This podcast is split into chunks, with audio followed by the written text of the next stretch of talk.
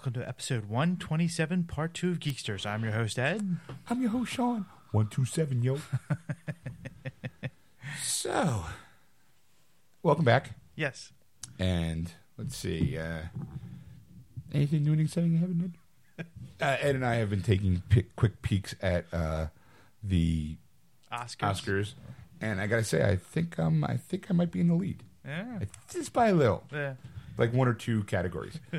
it could go south from here though, because you know that whole like, hey, I, I do admit I got the the hard ones, got the live action short, Yeah. and the live the the documentary. I'm like those two are usually the ones that They're the toss ups. You, you Yeah. could go any which direction because, like, I don't even know where you could see those. Like, that's the thing. Like, I was, is there a place you could go and see these Yeah, things? you And- gotta do the like art house films or sometimes if you look like usually what happens is when they announce the Oscars for like live animated short, there's usually a website that you can go to kind of look at them. Mhm. Now, as far as the documentary goes, you probably can find it online, or maybe it's on Netflix at that time. Yeah. you know, like something that usually the documentaries and those short action things are usually done at film festivals. Mhm. I'm using air quotes, so you probably can use them. Usually find them online, Yeah. but most of the time it is like, do you really like best foreign language film? It was Ida from Poland, Mhm. so it's going to be in Polish. Yeah. So it's a movie you're going to read. I don't like reading movies. Very rarely will I go, oh, let me read a movie. You know, like Yeah. something unless I'm really interested in. You know, like oh look, they're speaking Klingon. What are they saying? Like, Yeah. if it's like a small little snippet of it, you know, Yeah. you, you do watch, you do it, Yeah. you know. or like that whole opening sequence in Inglourious Basterds. Mostly it's in German Yeah. or French, German or German or French. I don't know either way, but That was in French, right? okay. It, but it is a lot like a good twenty minute scene of foreign language. Yes. And you're reading it, but it's the way Quentin Tarantino films it. It makes it so compelling. Yes. Like you're on the edge of your seat going, What's he saying? I don't know, read. I don't know, but it's scary. What's he saying? You know what I saw? Okay, I gotta like uh, since I went to the movies this weekend, Yeah. you know, like I said before, um, I go to Flicksters, you know, to kind of get and I you know, when you look up the thing, they now in the captions like it's okay, it's the movie, and they go, okay, well, it's in it's in digital, um, it's in it's in digital production, but another thing was descriptive audio, which is you know for people who are blind who Okay. go to a movie, it's descriptive audio, you know. But here's the thing: is Fifty Shades of Grey had that option, and I'm sitting there kind of going, how weird would that that has to be? Like you sitting there listening to a person going, and he caresses her ass, like he spanks her hard. Like like is a person doing it in like in a generic voice, or is he trying to inflect some sort of a Right. like, oh my god, they're on the edge of their seat. Like, do you have like or it's a monotone. yeah? He is caressing her He- ass. she walks in and she's wearing a silken dress. Like all the all the scenes that don't have audio, Yeah. like that don't have like two people speaking. Like if there's an action scene or like the romance scene, oh, he has her, he pins her hands to the bedboard and ties her up, and then proceeds to undress her slowly. Like I, I, don't like now. I'm like kind of curious. Like I would might have to watch the movie with the audio description just to see how they do it. You know. Oh, jeez. Hello, fire in the hole. What? Those who don't know, he farted again. I wonder if there's like whoever's creating the drinking game. I wonder if that's part of the part of the rules. When Sean farts, take a drink. or if Sean farts, though you can actually hear it on mic, take a drink. like if Ed says Sean farted, Take a drink. take a sip. Like you know, it'd be like a little sip. When you actually hear it, it's like, oh my god, big gulp. if someone complains about the smell, you know, that's an all. Everyone's got a drink. You know.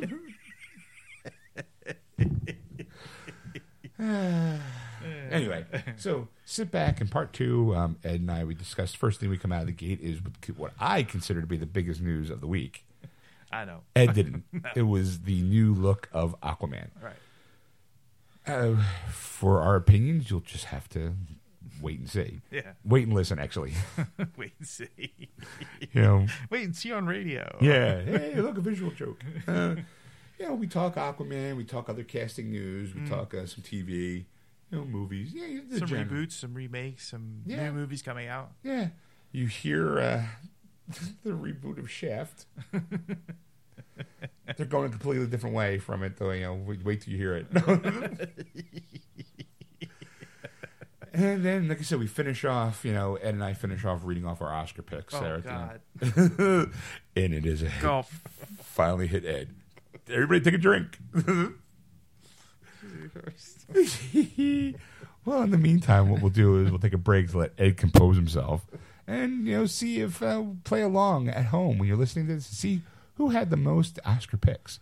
So we'll see you in a bit, folks. You're listening to Geeks is live on AquanetRadio.com, iTunes Radio, TuneIn, and iHeartRadio. just search Aquanet Radio on those apps. So, welcome back to the program. Fine, fine program. So, Ed, what happened this week in the news? Well, I guess the first one we have to talk about is the reveal of Aquaman. First image of Aquaman has reported on Facebook and, of course, the internet this week, and uh, it is already on our Facebook page to take a look at. So, uh, you big, you surprised by the the look? Actually, yes, I am. Really? I like you're like really. uh, yeah, yeah. I mean, obviously, okay. Uh, he looks badass. I'm not. Okay. Gonna, I'm not gonna. I'm not gonna deny it. Okay. But he looks badass for Namor. He reminds me of the the, the Dwarf King in uh, the Hobbit Right? movies. I see. Now I went Rob Zombie. You know, Rob Zombie. I heard that a few times. You know, that right away. But then every time you see that face, you know, especially with the, with the like beard. or- Thorin Oakenshield. Yes. Yes, he does. Now, here's another thing, too. And when I say this, once you've seen it, it'll never be unseen. Okay, ready? things you can't unseen. Watch. Tattoo pattern on his shoulder. See it? Uh huh. looks like little hearts.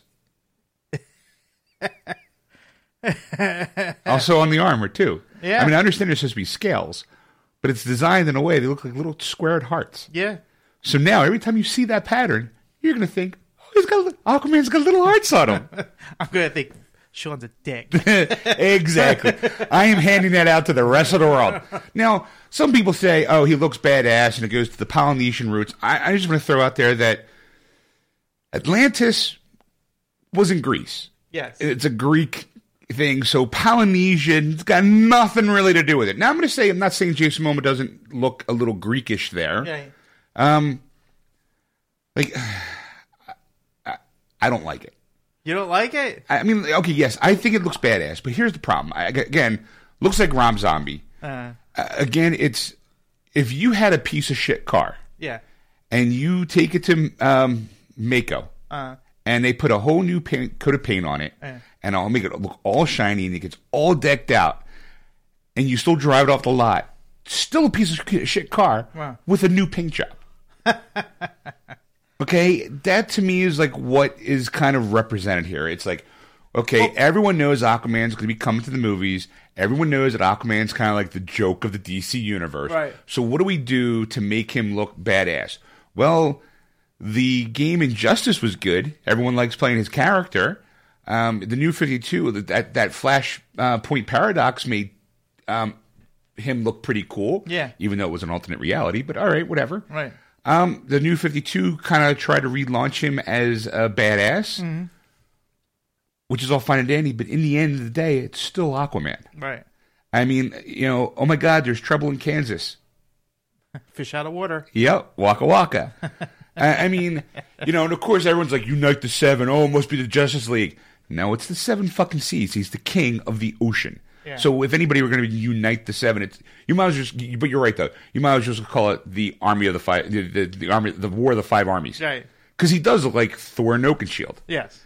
I mean, so I, I get the whole like oh, make him look a badass, but again, also too, you never saw Game of Thrones. No. So he looks like he looks identical. There is no change between him and Drogo from Game of Thrones, except now that he's underwater.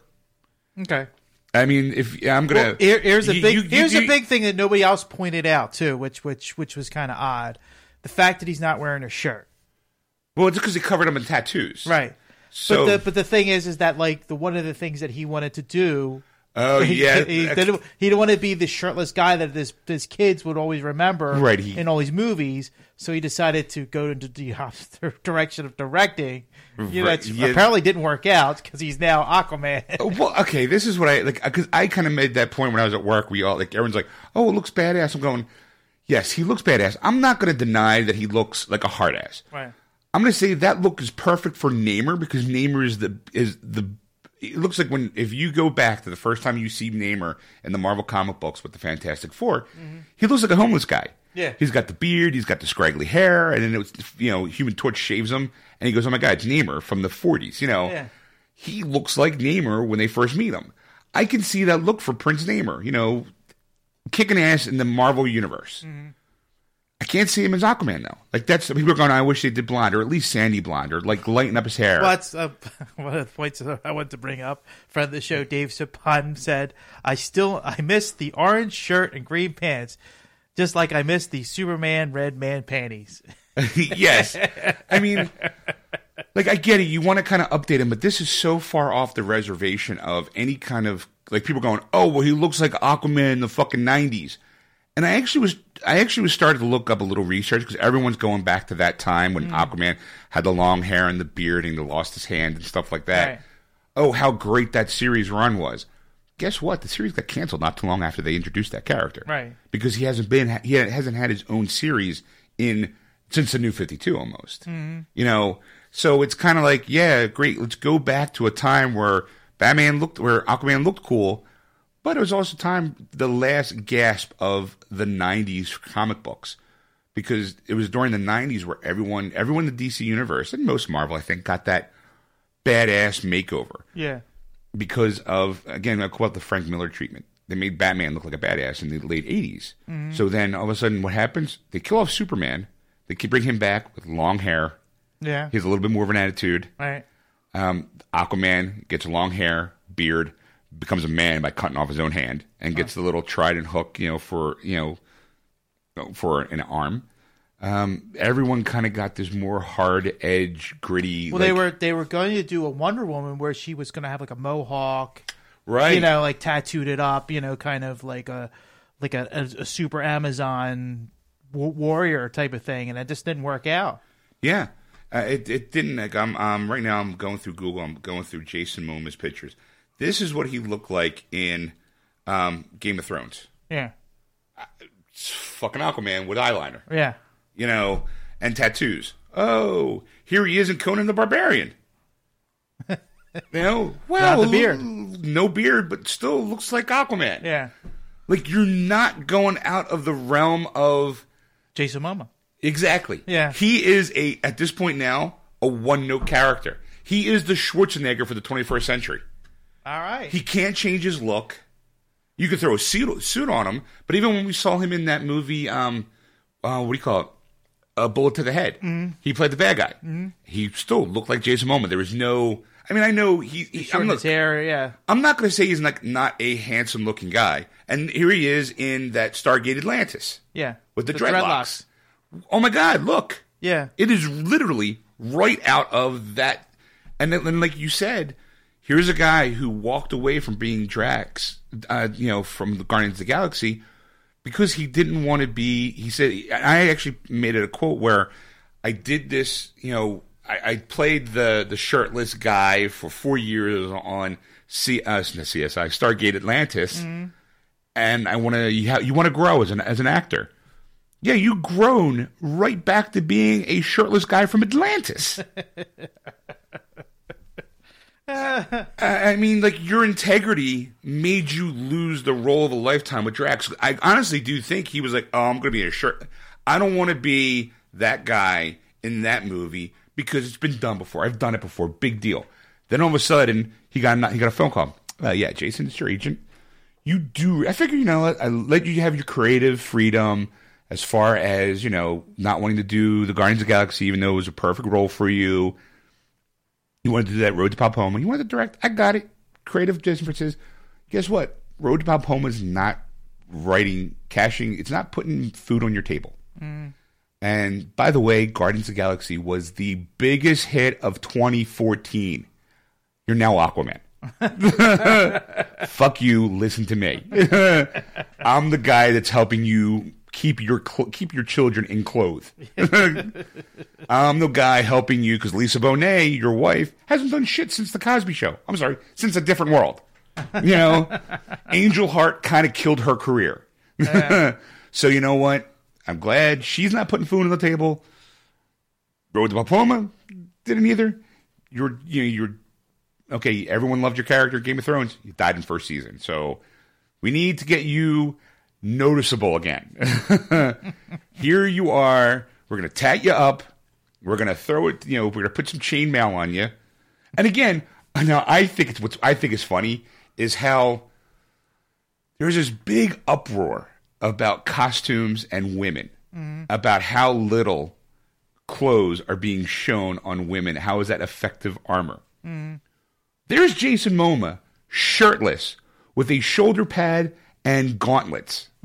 No other armor. No one's saying anything. It's okay because you know it's Jason Momoa. He's a Right. built. He's he's you know a very handsome built man. So everyone turns a blind eye to the body shaming that could be occurred by fat people. Like, hey, you want to be, you know, look, uh, no, no, seriously, you're chuckling because I'm going, you know what? There is a We should be outraged. there is a, a somewhat of a reverse discrimination in my opinion. Is like you're told, you know, I'm sorry. Now I got an image of you being Aquaman.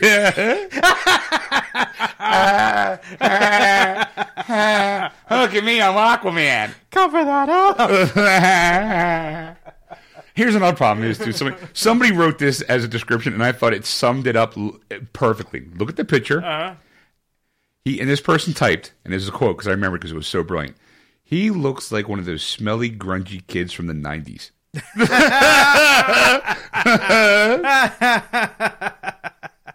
Yeah. yeah. I mean, the muted colors, the the, the grimy looking, the the He's got like this white crap in his hair, like it's like a bird shitting in his head. right. It's I guess the highlights, the Yeah. you know, I don't know. It's, That is horrible. I'm sorry. I don't. I like it. I just don't like it. look. No, no, I'm, I'm not. I'm not, I'm not seeing like you know I want the orange and green pants and I want the blonde haired you know blue eyed Aryan raised Aquaman. you know like I- no like like it's just I like definitely see like shaggy, blonde, dir- real dirty blonde, clean shaven, like shaggy, kind of looking, kind of. hey, Scoob, it's me, Aquaman. hey Batman, I'm king of the seven seas. Jinkies. Gosh, Scoob. no, but what I mean is like. I know that they're trying to butch him up. Butch him up. And I mean, you don't have to butch up Jason Momoa. He's a big, strapping Doesn't young really man. take much. no, but I, and but there's somebody out there, and like of course they talk to the um I guess the person who designed that look, and of course they're very proud of their work Right. because it's going to be on someone okay that. And sometimes I think there should be a guy in every meeting because I would have been like, oh, so Rob Zombie's coming out with a new album. Yeah. That's great. It's a great look. He designed that. That how's that Aquaman? Yeah. Um, okay, you guys didn't do the Oakenshield, but that that tattoo pattern on the armor and his shoulder looks like little hearts. It looks like something Mario would be collecting in Super Mario Brothers.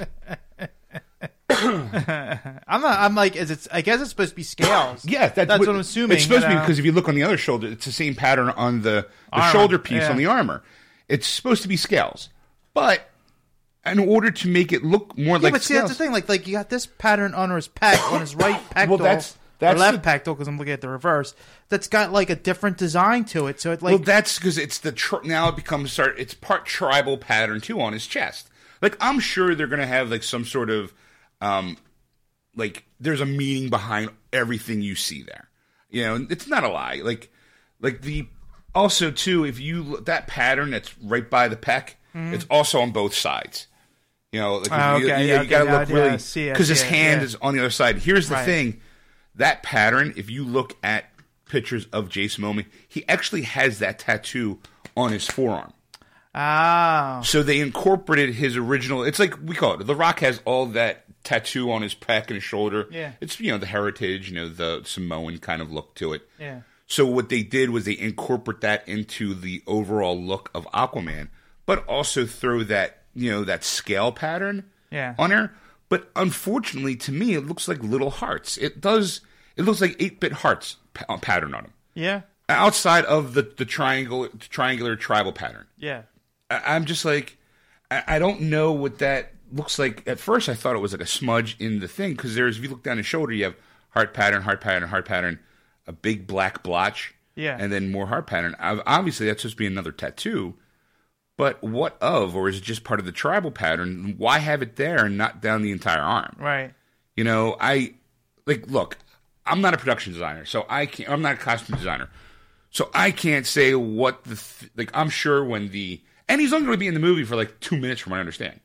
You know, Saying I, I know what I like and I don't like this is what basically I think is the best way I could sum this up. It's like I mean, at least like the belt buckle, like when you start looking at, it, you can kind of see the Aquaman logo on that belt buckle, buckle under the seven. oh okay You know, like okay, I- get it. He's you know, I'm just not feeling it for Aquaman. That's the problem. I mean, some people like it, some people don't. I people go, oh, well, he looks badass, and I'm like, I'm not denying that he doesn't look badass, but that's a character that appears in the Marvel Cinematic Universe to fight Fantastic Four. know, eh. he's Namor. He's he's you know part of the Brotherhood of Evil kind of thing. yeah Like I don't, I'm not inspired by him as a leader of my people. right You know, I mean, I'm saying, he, and again, he doesn't have the blonde hair, blue eye, Aryan race, Aquaman, but splash a little more color in it. That's the problem with the DC Marvel, the DC universe. right Excuse me, the tones are so muted. Like even that's like they, someone did kind of manipulate or take away the filter, and it is more, the armor is more yellowish. okay because I could do see like a, a, a tinge of color in the in the forearm uh, Right. of his uh, gauntlet So I mean, it like I said, it's not a it's a, not a horrible look. It's a great look, not a great look for Aquaman. no no I just uh, you know, I mean, unless they plan on, I, okay, now this is me just being like hoping fanboy kind of thing. He- that's what he looks like now.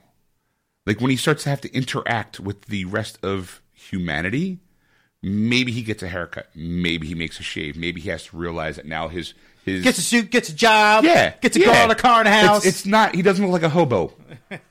I mean, that is a guy that you see panhandling on a corner. yeah no I want to give him like five bucks or something like that. Yeah, that. you give him five bucks, give him a sandwich or he's because he's sitting there talking to himself. I'm the king of the sea, or he's he's sitting there talking to fish. You know, that's the two minute scene yeah, that's a two. I'm king of the sea. It- it- it's it's that moment. Like I said, if they do that scene, Bruce Wayne throws him like twenty bucks Yeah, and he's like he's like on the plane, like which basically what happened in Prince Namor in that Fantastic Four. He was a homeless guy, Right. and they if they saw him, and he's like, we kind of looks familiar. Shave him down and stuff like that. Oh my god, it's Prince Namor!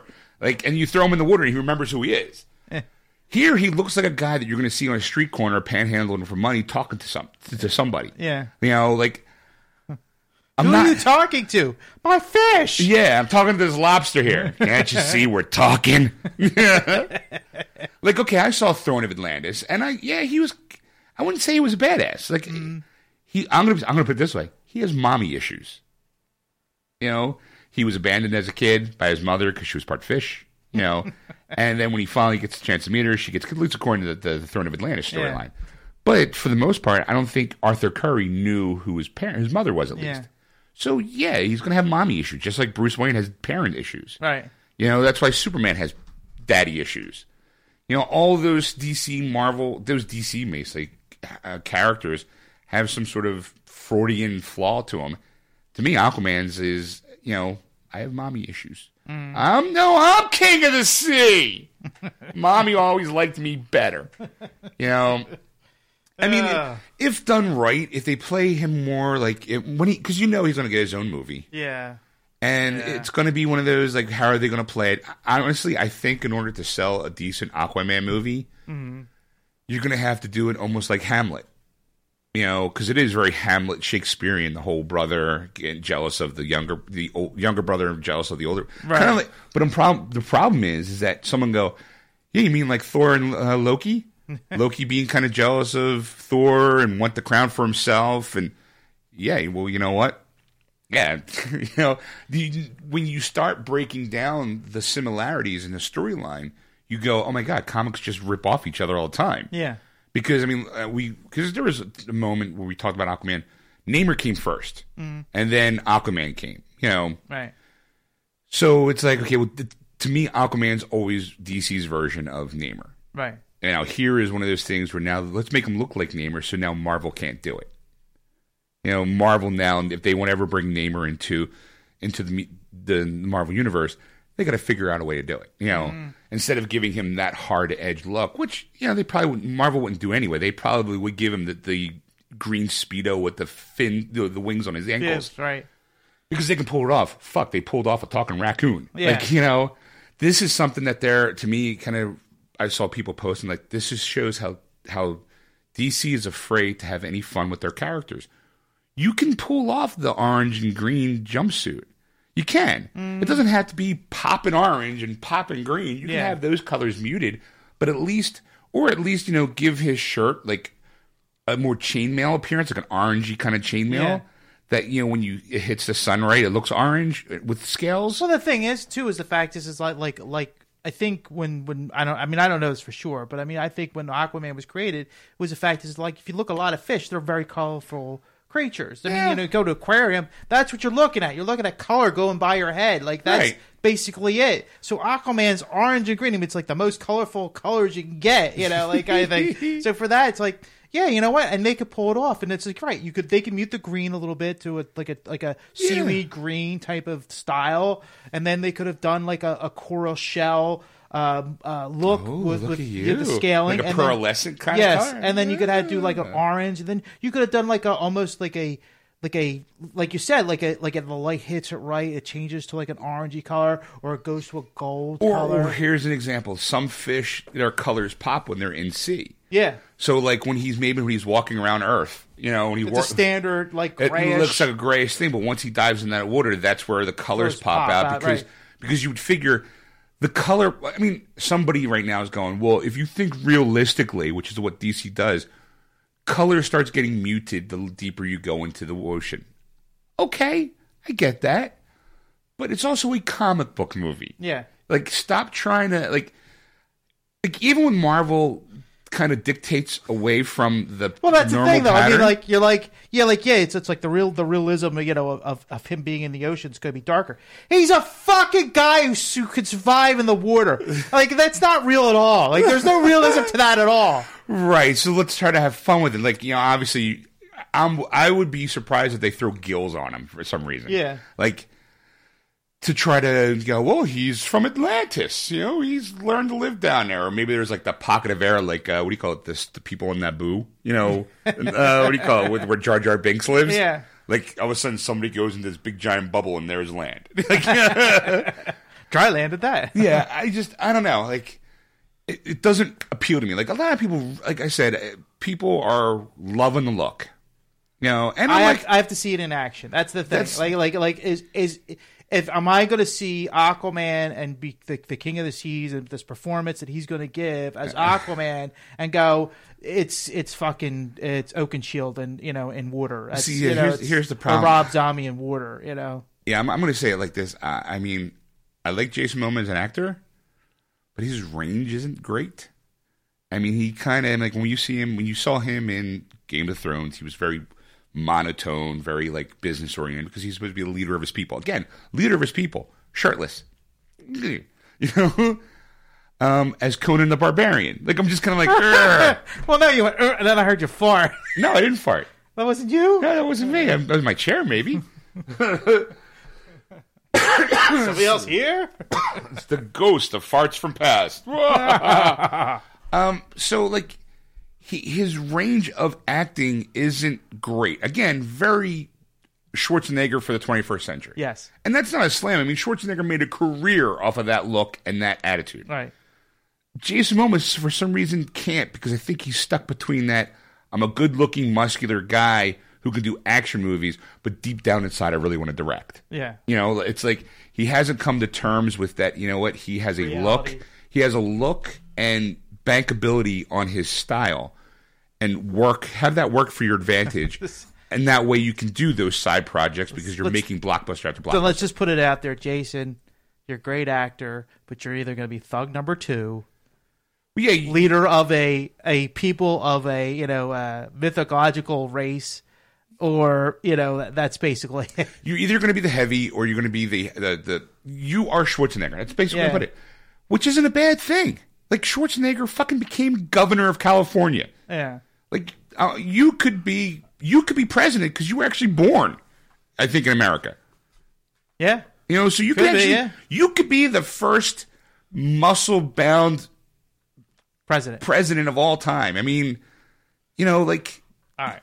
You know what? Let's let's move on. I'm tired of talking tired of talking about I didn't really want to talk about this at all. Like, really, I can't yeah. believe that you did not want to talk about. This is the biggest. I, I, I as my rant of like two weeks ago, like that, I was serious. I wasn't like being funny. Like I was serious. I'm tired of DC bringing the shit to the table and go fucking impress me, bring me the movie, and let's say And- and because I- it's all that's what it's going to be. You could everybody's going to put this high pedestal. and doesn't matter how Batfleck does or how the fight's going to be between the two of them. Nobody's going to fucking care because it's just like that was it like that's that's the that's the feeling you're going to get. You're not going to be like I told you so. You're that's going to be part of it. Like I told you so that Batfleck was going to be great or he's going to suck. It's going to be like that was it. That was the fucking like what I waited for for two fucking years. I, I completely understand, but I see. I look at it as our responsibility to our audience that this is the biggest news of the week. It- it- Everything else kind of sidelines as far as I didn't think it was that big. I see, really that's didn't. because personal personal Doesn't matter. bias got involved into. Um, it was a picture of Aquaman. It's like if, if they showed if they showed Batman in a picture. well, come on, they had pictures. I wouldn't have showed it. They had pictures of Affleck, and the internet blew up too. Yeah. you know, Well, that was- or the see, pictures of Gal Gadot. Everyone, put- you know, it's it's this is the biggest thing to happen to DC since yeah, but you know what? When- Christopher Reeve. two, when last week when we, we did the podcast, we were talking about Spider Man. You know how much the, the Facebook, like every other post, was about Spider Man going to the Marvel I universe. completely and it was like boom boom, and there was like other stories that were on top of this. You know, like what about this Shitter Six Six movie? What about this or what about that? Or what is is he going to be there for good or or you know blah blah blah? How much did it cost? You know, like like it's like like all these questions came out, and you're like ah. That's that's awesome, and you're like we reported every bit of it, and then all of a sudden you're like, "Here's Aquaman, his picture, big fucking deal." Like you know, I, I completely understand. so I'm like, you know what? All right, you know what? I'll I'll, I'll start off with with Aquaman. I'll I will give it because you're right. You were right. I'm not I'm not disagreeing with you. You are correct that he should get his moment in the sun. He should get his, his fuck. He already got too much fucking time on our show for You're- this. for your, for your, I look at it this way: we have an audience. That audience is pretty big, And and yeah, no, I, and I that audience usually can turn to me for not giving a fuck about things. right. However, and same with you. However, that they do would like to hear our opinion of how we don't give a fuck. Okay. You know, so that way, like, we could have completely glossed, never even mentioned the Aquaman look. And I someone thought, would I, then I thought so- posting on our Facebook page was, was good enough. Well, no, posting it and going, well, I want to hear what Ed has to say about it. What's Ed's opinion on it? Yeah, Sean posted it, but I'm sure there's got to be some comment like what vision, like like this guy because it's a geek show. This is a big moment in geek history. Aquaman is getting a live action representation of him on screen. That's kind of a big deal, Right. And um, it, it, and it deserves its place in the pantheon of newsworthy information. And again, but I and again, I I saw the picture. I'm like, okay, meh. I made a couple comments. I mean, I I I kind of I think pissed a lot of people off on Facebook because every time I saw people going, "Oh, we'll make jokes about him now, you fuckers," and I'm always going, "Rob Zombie called. He wants to looks back." yep, jokes are still there. You know, and he's like, you know, people are like, "Oh, he looks badass. M- Marvel Universe is going to be yeah, fucked Rob, now." Rob Zombie does look bad. I'm like, yeah, all right, sure. I mean, I'm like, oh, doesn't he look badass? And I'm, you know, you can't make jokes now. And I'm like, no, no, you're absolutely right. And I literally Oh, typed, because she looks taller. I even, I never made that association. I was like, no, oh my god, you're right. I can't believe that Marvel's finally decided to bring uh, Submariner to the big screen. like, yep, jokes are still there, fucker. Like, just because I see that picture doesn't make me go, oh, you know. And then someone actually said. Oh, you know what, dude? Stop dating yourself. You're only saying Aquaman sucks because I, because it's it's hip to be that way. Stop dating yourself. And I was like, um, Stop dating yourself. yeah, like you know, like stop showing because it's so old that the jokes of Aquaman are so old. And I was like, no, no, like first of all, you don't understand. I, I, I responded to him because usually I'm like, and it wasn't on our site; it was on another page, and like, dude, you don't understand. I never liked Aquaman. Um, I'm middle aged, didn't like him. I even tried reading the new Fifty Two stuff, couldn't get him. Besides, I don't see myself as dated. I'd see myself more as retro. You know? I was like, it's it's hating on Aquaman. Oh, oh, oh, oh. Okay, never mind. But you thought dating, That- you thought like dating, dating yourself, like- Wow, like- dude, like- man. Sometimes I feel like I'm I'm co-hosting a show with an old man. like, huh? Huh? Dating yourself? What? I thought it was like you know, like you're going out with yourself. No, like, you you're know, dating yourself by like, saying, oh, "Oh, well. because hating Aquaman is so ten years ago or so five years ago." Let me, let me, well, okay, like, like, like, let me, let me paint. I think, I think a picture. You could disagree with this if you Okay, want, all right. But back in the late '70s, early '80s, when the Super Friends were on, we watched it. We were kids, watched it as kids. and we thought Aquaman was our okay guy. I never liked them. I, you know, I wasn't like, oh, I, I want to be Aquaman. When we played, you know, in, in the schoolyard when you played Super Friends, you know, you don't want to play Aquaman. You know, like that was the that was kind of like like because it's like you you got to do a sea adventure. We don't have any water in the playground. You know, blah, blah, Right. blah, whatever. You know, kind of you made up a story. He also had his own cartoon for a little while, Aquaman and Aqualad. yeah, Yeah, I didn't They watch all did. Yeah, didn't watch that either. So go ahead. All right. But the thing is, is that as time goes on, and then the comedians started picking on him, you go, you know what? They're right. Well, I you know whether whether it's supposed to be made in jest of this character, you go, yeah, you're right because it's just like if there was a lot, not a lot of sea adventures. It's not like you know, like this is a, a heavy Aquaman centric Right. episode that you know you're going to need them. It's just like you might as well not have the character at all in he- those shows He's until part. He's ha- part of the team, and we get that.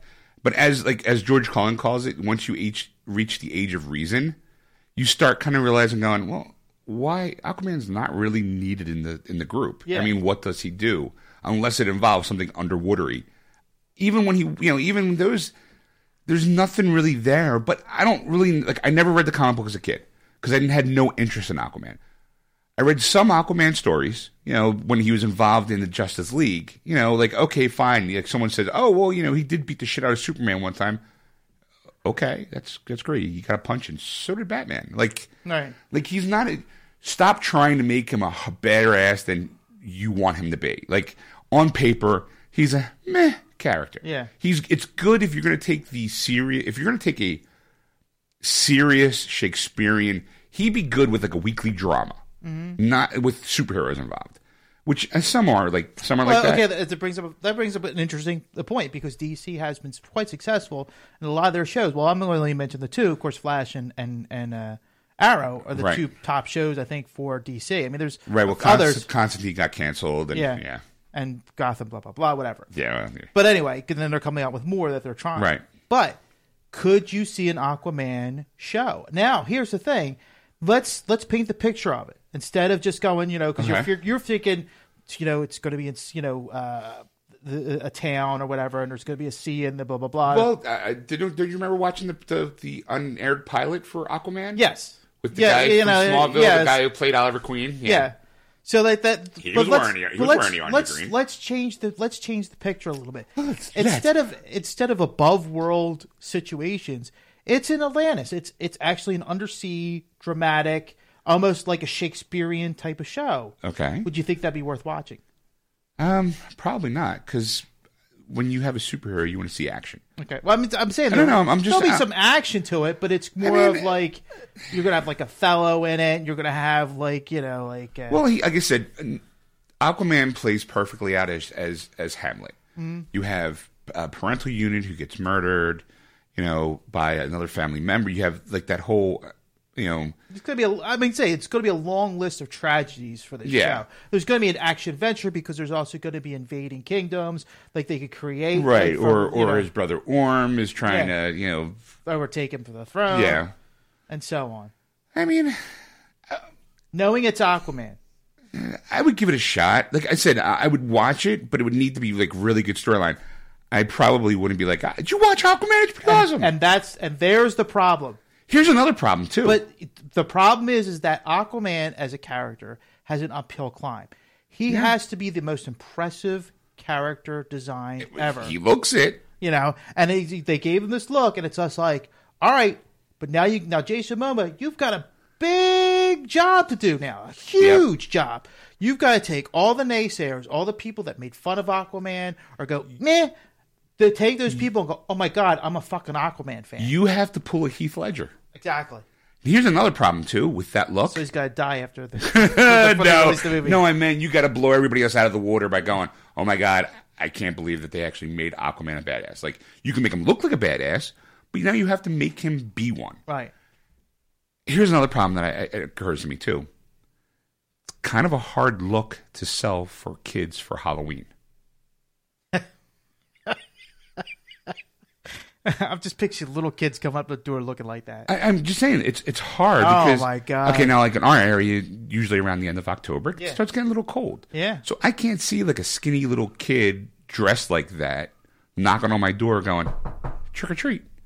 I don't think that it has a marketable look to sell toys and Happy Meals. Hmm. You know, like that's the problem. I think that that, and again, I, I could be wrong. I mean, like obviously, someone will buy a statue of Jason Momoa looking like Aquaman, but will a ten year old boy buy that action figure? Will a ten year old girl like? There'll be a there'll be a my it'll be a small it'll be that will be the one you go to Toys R Us or Target or wherever. That's the one you buy because you know it's gonna be like a one run. Like a one, it's either going to be a limited run that it's going to be hard to get, or that's the action figure you want to Everyone see. gets 'cause like no let's just go like like like forty like racks of this Aquaman figure. Yeah. There's going to be like one Batman, and somebody's like running, grab that one and run off with it. He'll either be the rarest find or the one you uh, get shoved down your throat with. So you listen, DC, make it a rare one. I just don't see like I find it like as hard because yes, you know you want to you got to find that audience because some people aren't going to read the comic book. Some people don't know Aquaman from the comic books. You know they don't mm. know.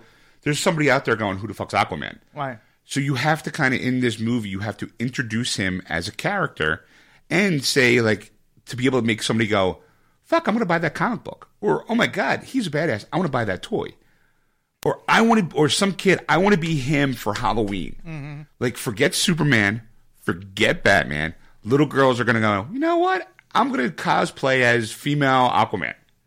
Like you're, like that. That look now has gotten to a point where you're gonna see at comic book conventions muscle bound morons Yeah, wearing dressed that. up with that armor Yeah. because they think they're gonna get laid by it. Right.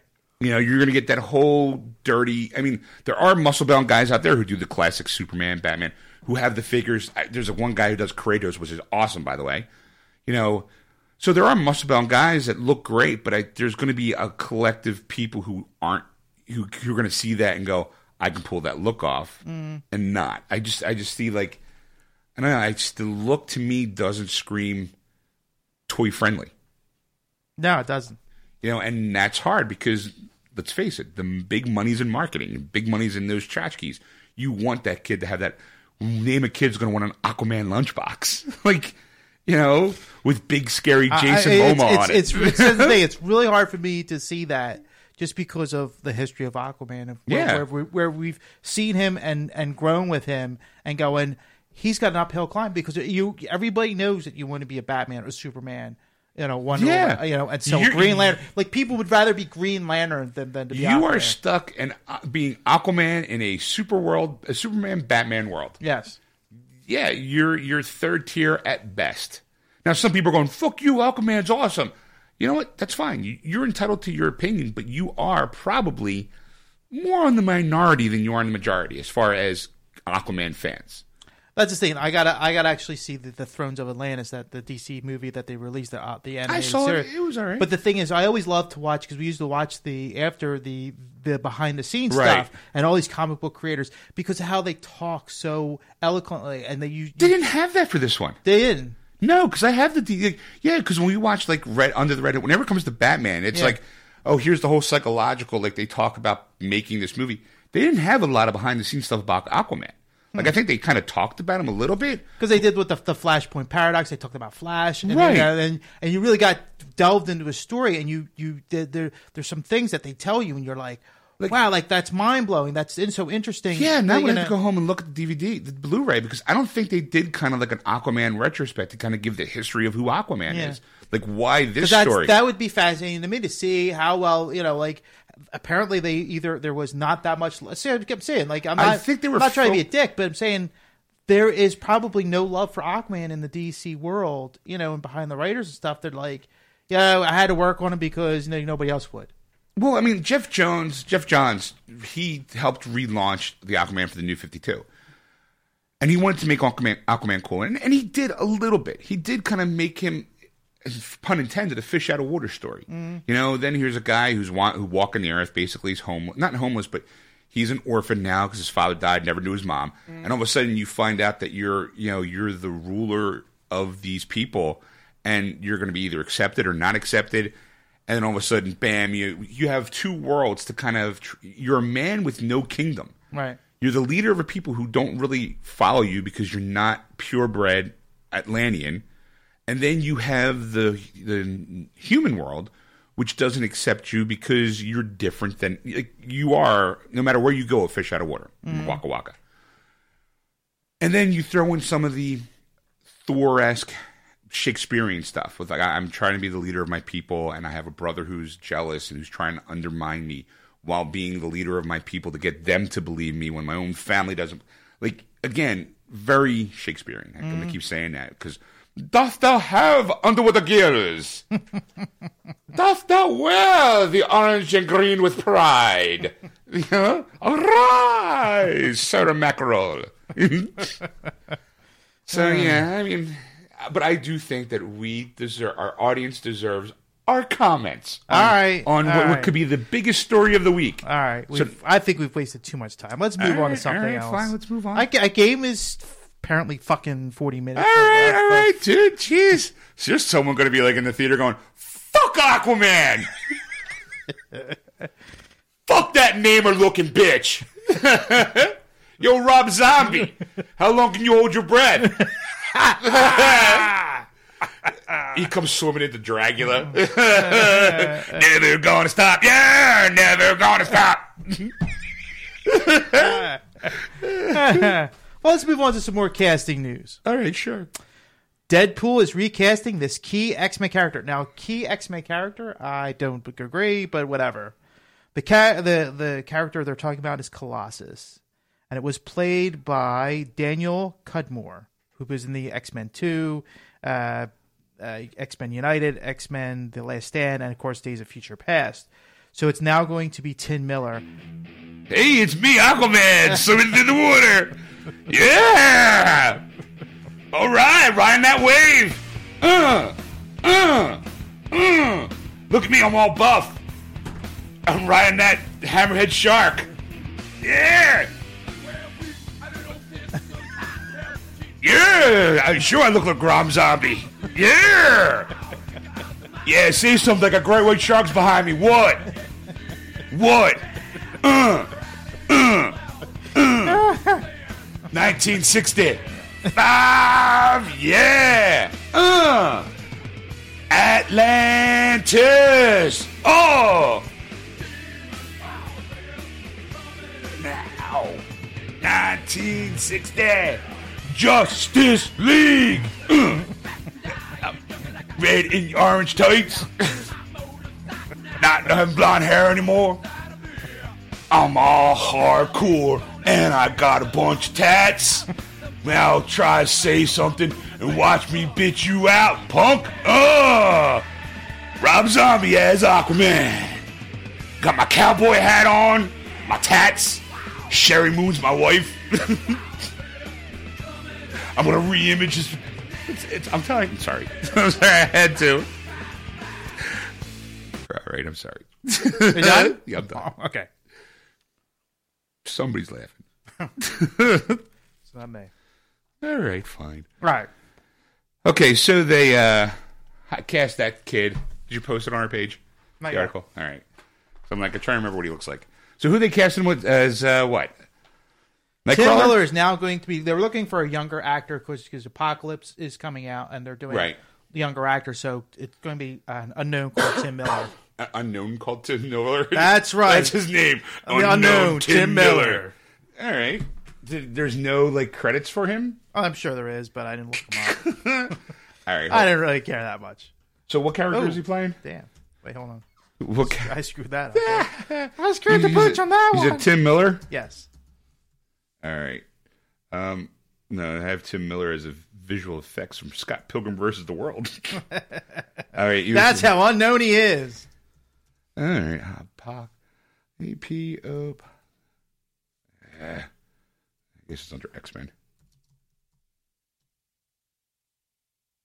Days of. Well, while you're while you're looking that up, uh, Cudmore did actually tweet it. He was, you know, let everybody know that he was not going to be in the next movie, and he announced officially who it was, and he's actually, you know, saying it's glad to pass the torch on to somebody else. You know, I guess because probably gave him something to. Uh, Okay, here it is. Age X Men Apocalypse. I'm like, Age of Apocalypse? No, you said what's uh okay, what character is he playing? oh, Deadpool. He's gonna be in the Deadpool movie. Wow, you weren't even fucking close. I'm all thrown off with the whole Aquaman thing. I mean, he's not so So who is he gonna play in the Deadpool movie? Colossus. In the Deadpool movie. Yes. They're bringing Colossus in the Deadpool movie? Yes. Are you sure? Mm-hmm. All right, hold on. All right, now I gotta look up Deadpool. Deadpool 2016. All right. Director is Tim Miller. T.J. Miller. T.J. Miller. Wow, you were all over the place. I had more. I actually did some research this week too to prove myself. wow, T.J. Miller is not an unknown, by the way. Okay. He was. I'm going to say. Um, remember, uh, God's not Godzilla. Okay, he was in Cloverfield. He was the guy holding the camera. He was also in. I'm trying to remember what movie it was. Um, well, he's the voice in Drag uh, Big Hero Six. I'm trying to think what movie was it that I saw him in. He's in Transformers: Age of Extinction. Yeah, I know you're talking about, but I'm like, okay, director Tim Miller, blah blah blah. so it's for this role. You're looking at the article, seeing Yeah. Where you screwed up. yes. Okay. Okay, yes, because I see the second tweet says I had a blast playing such an awesome character over the years. And he says hashtag Deadpool will be kick ass with Tim Miller and uh, Vincent Ren- Vincent D'Onofrio. no Van City Reynolds is actually the I guess that's uh, His Twitter handle. Ri- yeah, uh, Ryan Reynolds Twitter handle and uh, hashtag Bass fans. So he doesn't actually mention who it is. I'm going to say because I'm looking here at the cast, and he has no, like, no official name. Like, uh, what's called Morena Baccarin. She got signed on. They don't have her character name either. Ah. They don't have T.J. Miller's name. They didn't. Gina Carano is Angel Dust. So you know they. That's all right. And Ronald Reynolds, obviously Wade Wilson, Deadpool. yes. All right. Well, uh, good for you. Well, that's you know, well, that's of course our next article was uh, the Deadpool movie cast Firefly star Wade Wilson's love interest, Yes. and it's going to be Gina Carano. no, wait, she's playing Angel Dust. I'm sorry. Yeah, Gina Carano is the MMA fighter Mm-hmm. that people were kind of hoping she gets signed on for be, uh, to be Wonder Woman because she's got a body, she's sexy. I don't know if her acting ability is, is good. Because Oh, I'm she- sorry, Morena. Moroccan or whatever. her name is. Bar- yeah, that's the one. Sorry. Yeah, Gina Carano. She was in that movie, um, Run something. Um, I want to say Run Cat Run, but that wasn't her. It was the movie where they overdubbed her voice like completely because of her acting ability. But this girl is she was the I'm going to say basically the the prostitute from Firefly. Mm-hmm. She was the leader of the alien race in V, mm-hmm. and now she plays Doctor Thompson, I think, in Gotham. That's Lee Thompson. That's the actor. That's the character's name in the. In Yeah, that's the doctor from the Arkham Asylum. Oh yeah, it is. Wow. I, I really don't. I don't. I don't even. I don't care. like you. I really got- don't. I, I spent. the whole did, did we? Aquaman. Did we? You're still. Like, I'm still fuming about Aquaman. and like you start off the show going, yeah, I caught up with You Gotham because it's and- sad. It's sad because I like. I'm like. I took the extra extra time because I'm like, you know, I don't read these fucking things. I got to do some shit. Like, you know, I want to improve the show. So how do you improve the show? You start with yourself, and I'm gonna fucking underline like important facts about the article that you're gonna ask about because I'm gonna have right here and there, and I'm the fucking not even reading them. Um, uh, my favorite is, uh, yeah, I've been catching up with Gotham. She's been in every episode so far. The last three episodes. You don't recognize that cute little face? Now that I look at it, yeah. You might remember her too as an alien, V. she had long hair and she Yeah. was riding on Serenity from place Yeah. to place as the prostitute. Uh-huh. Yeah, I'm sorry, the uh, escort or um, a companion, to be technical terms. All right. All right, Ed, what else you got? This Hellboy star is set to play a DC supervillain in, on Arrow. Okay, who's that? It's going to be. Long fucking pause 'cause now I, now I can't see his fucking name on this goddamn thing. Doug Jones. Oh, our pal Doug Jones. Doug Jones, yes, and he's going to play Who's he going to play? character. Hold, hold on. I'm going to guess he's going to be in some sort of latex outfit. Could be. I- I never heard of this character. Who is it? It's Deathbolt. Deathbolt? Mm-hmm. Never heard of him. That's exactly. Oh, okay. Now you, now you have me intrigued. All right. Google. Well, you could you could if you looked on Geeksters Radio, I just posted the article. It said Deathbolt. Deathbolt. D E A T H B O L T. Is that one word? All one word. Alter ego is Jake Simmons. You sure it's not Death Blow? How, uh, what does that read right there? Deathbolt. That's right. Wow. His marital status is single, ladies. no relatives or none. Group affiliations, none. Base of operations, mobile. So he's homeless. His occupation, professional criminal. Mm, okay. There he is. Whew, I had. I'm like, I clicked the wrong guy. Wanted for murder, Jake Simmons fled police in a stolen biplane during a heavy storm. He crashed when lightning struck the plane over Meteor Crater, Arizona. The ultra humanite found him and experimented on him until his body became a living electrical battery. Mm-hmm. Codenamed Deathbolt, he became a ultra the ultra humanite's staunch ally until his defeated by the All Star Squadron. Deathbolt returned in recent years and tried to kill the late Starman Ted Knight. Ted Knight. He's got that cow Clara that he used to do the artwork and the Too Close for Comfort. Yes. Meanwhile, back at the Hall of Justice.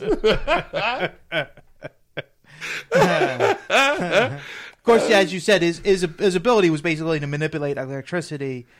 Uh, you know, as in a la Mar- Marvel's Electro. Yeah, here it is. Another media. The Doug Jones will portray a version of Deathbolt in the live-action television series Arrow in the season three episode uh, Broken Arrow. Right. But he'll be a metahuman that will be able to tap into a weaponized plasma energy, is what his power is going to be. Um, hmm. No one. Uh, let's see. Is that what it looks like? I'm sure he'll hug a lot of people Yes, because apparently, according to Dave Sipon, he's a hugger. he is a hugger. You've. Uh, I've seen him. I've never. I've seen him in action. I've seen him in action. Man tried to hug me once. I was. We were in Boston in a, in a, uh Wizard World convention in Boston because it was the Buffy cast, all except for the the big right, stars. and he was the head gentleman. Yes, but he was. His table was near them, but it wasn't in that group. It was the you're kind of associated with the show, but you're not a star of the Right. show, so we'll allow you in our vicinity. So you know, of course, Seal was a big fan of, of Buffy. We got like the VIP package. Sure. So we were in line waiting for the stars to show up. Right. Of course, no stars. They're never on time. Never. You know, Never. They got shit to do. It's like nine o'clock in the morning. We're standing there waiting for these people for line. I had the exact same experience with Roddy, Roddy, Piper, right? you know? Exactly. It's the exact same experience that you had, but with all the Buffy cast. But Doug Jones, proud man, he was there on time. Oh, well, sure, because he, he 'cause he cares about his fans. Right. Every there was a line of people. I mean, he had a good line. Sure, because You know? not only just Buffy, but he also Hellboy. He was uh, Abe Sapien. He's also the Silver Surfer and the uh, Fantastic Four. Right. He's got the whole Falling Skies thing. This is a man that you've seen in a bunch of movies, but you have no idea what his face looks like. Exactly. He got up. He sat down. He got up. Very, tall man. Very tall Very man. Very tall man. Very tall man. Hugged everybody. Everybody. Everyone. Everyone. There were people walking by saying hello. he got up from the table because there was like there was times you know lulls in his you know he was Right. sitting there, and he would get up and, and say hello and hug people, like just So, like, if there was like a lull in his line, he'd actually get up and wander over to the people that are there for the real fans. No, no, no, no. Oh, like he would 'cause be, I kinda- he'd be like reading a book or something like that, like waiting for people to Uh-huh. show up, and like somebody walk by and go, "Oh, I loved you," and blah blah blah. I'd be like, "Oh, come here, come give me here." a Yeah, hug. yeah, they gave you a hug. You know? Yeah, I was accosted by you know, I was Doug Jones. I was accosted by Doug Jones. He touched me in my naughty spot. I mean, it's good. I mean, like at least he's interacting with people. He could be like fucking other guy, people who are going, yeah, yeah, yeah. What, what, who am I signing this to? Yeah, here you go, here you go, here you go. At least you know he's talking So, to you and I interact just- with you. I wish I could remember the one actor's name. There was an actor we saw him at a horror convention, and you see him in a bunch of stuff. You know who he is. He was He's he that was- guy who was in that right. thing. he was in the Dark Knight. He was played one of the mafia guys, but he was in a lot of horror movies. That's why he was hence the horror convention. okay. Uh, Roberts, Eric Roberts, is that? Oh, okay, Eric Julia Roberts' brother. Yes. Okay. So- he took my thumbs, Mickey. From he was also in a bunch of other stuff. because that was the year I met. That year I met. that was uh, the year I met William Katt, and I he greatest one of the greatest guys. the greatest American hero guy. Yeah, yeah, he was he was so nice because I did my camera died, and he's like, "Look, if you goes, you can find a camera that works, I'll, I'll definitely take your picture." Sure. And every time I was running by, he goes, "Did you get a camera yet?" Like he would remember. He me. remembered you. Yeah, you were that poor schlub that had a broken camera. So I'm looking for Sipon running through this whole thing, you know, because he was saying. So I finally filmed like, Dave, I need your camera. I need a want a picture with William Katt, and and he goes, well, can you wait? Because I'm in line with to see Eric Roberts. He Okay. goes, he's like, in fact, you could take my picture for me and then take the camera. I'm like, All right. Good deal, right? Works So out. He was like third in line, right? And the Yeah. other two, boom, boom, done, right? So he was, you know, Dave Sipon, like, you know, big hand. Does the whole chant like, hey, say- nice and Eric meet goes, I don't do that. I do the fist bump thing, you know. Well, so, okay, right? Right. I mean, that's Got it. Uh, logical because you know germ spread. I mean, Right. you and I have been to conventions. There's a lot of hot, sweaty, disgusting In people there, in that right. place. Yeah, so makes- fist bump's good. Right, right. Fist Makes sense, good. right? So sure. Dave's okay with that. Boom, you know. And he's like, he's like, is there a chance that I get a picture with you? And Eric Roberts is like very delighted. He's like, sure, Yeah. I'll be delighted. Gets up from the table. Right now, Dave's going to stand next to him. Right. Stand next to him, hands by the side. Eric Robert grabs Dave by the by the hips, spins him around like he's playing pin the tail of the donkey. Eric Roberts is now behind him. Sticks his head and puts his arm. like in a very sexual, like yeah, was like, Silence of the like- Lambs kind of like- like- cuddle. I was like, is he butt fucking? Click. and I'm like, He's it's- like, yeah, I won't shake your hand, but I'll shove my cock right in your ass. I was just like, holy shit! Your hands may be dirty, but your ass is clean. I know it's a virgin ass. I'm Eric Roberts. You know where shit's been, buddy. You know who my sister is? I think I'm it's doing an all male version of Pretty Woman. and I want you to be my pretty woman. he goes, "Oh, I'm the pretty woman. I'm You're gonna- my Richard Gere." You're gonna reach in my pants and I'm gonna snap it shut and you're gonna giggle. ah, moments you never forget. That's great. Yeah, he was. Um, uh, yeah, he was one of the gangsters. He was like the lead gangster in uh, Dark Knight. Mm-hmm. Yeah. All right. all right. so yeah, Doug Jones is coming to TV. Arrow. yes, Yeah, I'm sure he'll probably wear some sort of prosthetic. you won't know it's him. If, you'll you'll know him because he's the guy trying to hug Arrow. so happy to be there. He's the tall guy. He's the tall, skinny guy with a big grin, kind of just clapping his hands. Well, he was on a recent episode of Face Off. Face Off is back on television. If you didn't know, Oh yeah, and they, he was one. seems like er, as soon as they get done with one season, They- hey, here's another one next week. right. Yeah, So he was on. He was actually on this past week's uh, uh, Face As a guest just? As Judd, Judd, yeah. all right. So- As a man who's always behind, who's never seen my face. But he, he he helped the actors this week or the the models to do because they were doing um, ca- I forget the characters. Who cares? It was about bridges. They were talking about bridges, and they wanted to do like a, a kind of like a, a Pan's Labyrinth type of Oh, style okay. movement. So he went to each one and, and saw their makeup and Yeah. go, "This is what you want to do." Yeah, because to he, was the, the. I think I was called the thin man in uh, Pan's Labyrinth. He was the little skinny guy with the, had the eyeballs in the palm of his hands. Yeah. Mm-hmm. who would lift his hands up so you could see his eyes. There's a bunch of characters in that movie. yes. Yeah, when you need a tall, skinny guy to fit in, like I think it was even like a predator or an alien at some point in his career. you need a tall, skinny guy to fit in a bunch of latex. He's your man. Mm-hmm. Yep. All right, so uh, good for him. Yes. What do you got next? Bryan Singer casts a young Nightcrawler for X Men Apocalypse. Okay, uh, we haven't seen Nightcrawler in a while. You know, because they're say they're they're setting it, of course, in the 1980s, which I think, the, of course, the brilliant performance of uh, Cummings was a Alan very, Cummings, yeah. yes, was a very great. Uh, I I think I mean I loved him as my favorite character in X Men too. He Yeah, did a really great job. he was good. He was scary, but he was also sentimental. You you felt you felt his angst for looking the way he looked and wanting so bad just to be normal. yes, All right. and I think he did a, a really great job. But the character is actually going to go to Australian actor Cody Smith Miffy. Okay. He will be playing Nightcrawler. Of course, it's going to be you know it's based going to be based in the 1980s is what it is. So it's going to be Right. a younger version because you figure the 2000s versus the version. At some point, you're going to hear, I run, I ran so far away, I couldn't get away. That's just sad. Or somewhere you're going to hear, I can feel it coming in the air tonight. Oh, Lord.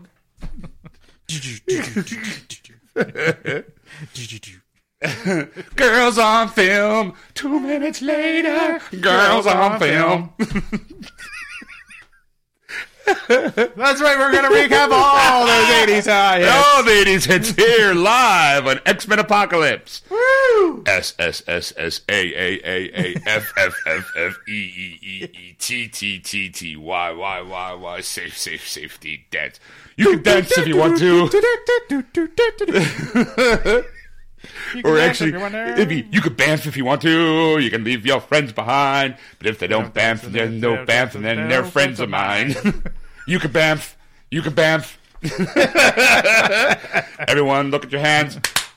you can bamf. You can bamf. You can bamf. It's Nightcrawler. Sorry. well, good for him. Has he been in anything else besides uh, X Men Apocalypse? Uh, yes, he has been acclaimed roles in The Road, Let Me In, and Dawn of the Planet of the Apes. oh, okay. So he's gonna, he's been in a few films, and uh, Probably seen him. And he's only 18, so he's uh, he's got a, quite a resume for uh, for a young actor. He's yes, I see. Uh, well, he was Wolverine in the X Men. He was in the cartoon. He played. Uh, um, oh, I don't know. Uh, no, I'm sorry. I'm looking at something else. I'm looking at Kurt Wagner. I'm like, huh, huh? Like, hey, look, he was there. No, he was this. All right, let's see. Yeah, okay. I'm trying to. Oh, okay. I've seen. I've seen him before. I mean, obviously, I've seen him in Planet of the Apes. He was also, I think, the voice of Paranorman. Oh, okay. He was in Romeo and Juliet. Yeah, he was Norman Babcock, the voice. All right. He was in Let Me In. He was Owen. That's why I recognize him. Oh, man. Okay. All right. Sorry. I mean, it's been a while since Let, Let Me In was the remake of Let the Right One In, based off the book The Vampire Little Girl, that they remade for America with, you know, Hit Girl. Uh, okay, okay. I loved the movie. I thought it was great. He played the little boy, the little troubled kid. ah, okay. So, all right. All right. Okay, what else you got? Will Freely, Friedley was just cast in Guardians of the Galaxy TV show. Will Friedle? Yes. You mean Tim uh, Tim McGinnis? Tim McGinnis is back. Get out of on here! television or back on our animated television. All right, I love him. It was uh, for those people who know. I think his name's character's name was Sean in Boy Meets World. Now Sean was uh, his friend. He played the older brother. I thought Sean was his character's name. no. Uh, Look all it up. I'm looking Look it up. up. God damn I'm you! Look it up. I'm looking it up. IMDb. All right. What's his name again? Will Friedle. Will Friedle. Will Friedle. F R I E D L E. Of F-R-I-D. Will Friedle. I love Friedle. course, joining him will be Kevin Mc- Michael Richardson as Groot and Trevor Devall as Rocket. Okay. So he'll be playing Peter Quill or Star Lord. Uh, also, people might remember him. I think if uh, let's see, he was Ron Stoppable and Kim Possible. Ah, Doot, doot, doot, doot. Sorry. let's see. Boy Meets World. God damn it! I swear his name was Sean. Let's see. Girl. He's Girl Meets World. Okay, he's Eric Matthews. Eric Matthews. Yes. Eric. Yes. All right. Now you say the name. Yes. Yeah. Okay. Well, speaking of the Guardians of the Galaxy TV show, they've also they've cast pretty much everybody, but there's the, for Drax and Gamora.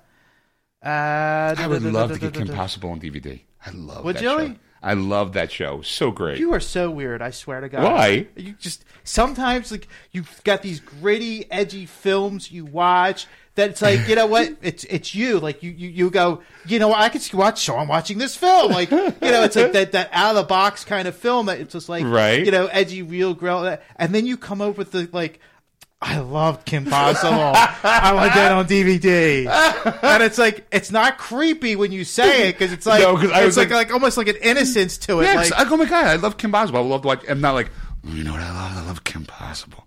I, I like need, polish it. It's Kim I Possible. need that on DVD. Oh. Uh, uh, uh, yeah, it's just like, but it's just so creepy. I love say that show. it. I thought the show was funny and, and original, somewhat. You know, she's a spy.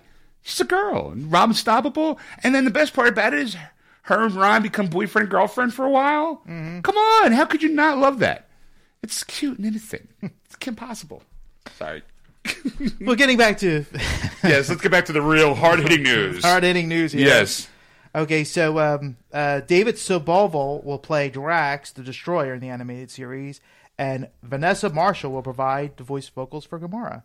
Now, uh, Sobolov has been in in the uh, Agents of Smash, as well as the Lego Marvel Superheroes video game. And uh, the, the, the- of course, he was in Ultimate uh, Spider-Man and Avengers Assemble. And, I'm your basic average girl, and I'm here to say good. Go ahead. Sorry. That's- that's all I I'm got. getting my Kim Possible one. yeah, go ahead. Come on, it's a catchy tune, too. Uh, yeah. Everybody sing along.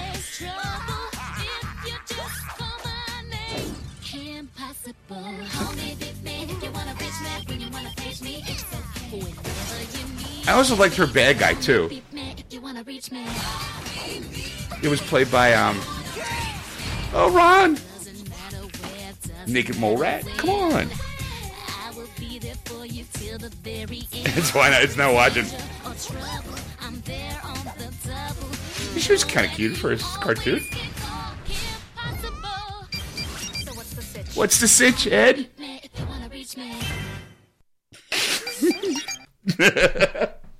I'm gonna have to make that my ringtone now. Sorry. the reason why I also like the show too is one of the voice actresses. Uh, she was in um, Mad TV. She's always been in a bunch of stuff. And uh, Nicole something. Every time you see her, come on, come on. Uh, not Nancy Curry. Nicole Sullivan. She was in Mad TV. She was also in. Um, um, she was the dog walker. If you're a fan of King of Queens, Yes, I, well, actually, I've been watching now for King of Queens for some reason. That's because it's on like Oh, eleven yeah? o'clock at night. So my wife goes to bed like whatever station. I think it's CW. So we end up watching, of course, the Arrow and Flash. Right. So those nights the TV's left on and that channel, and I walk away and the Michael and I come face. back and all of a sudden like there there it is, and I'm like, and I'm Oh, like not speaking changing the channel. Saw the preview for um, Mall, Mall Cop Two. Yeah. I remember seeing the first one. It was like six years ago, apparently. Cause Really? They, yeah, because they made sure they make mentioned it in the tra- in the in the trailer. Six years ago, he was a, like this guy, and Wow. Six now years. now he's like Yeah. now he's like in Vegas, and I guess he's on vacation with his kid, and so he gets hired to play like mall cop for a, a, a casino, and of course it's fucking Die Hard. Guys come in want to rob the place, and it's up to him and a bunch of mad cast, you know, security guards, all all heavy, unattractive. You know, there's, there's that ragtag group of heroes you know, and there's like there's a scene where like some people were laughing. I was kind of like really seeing where he's talking to like a cop on a horse, chick cop obviously, mm.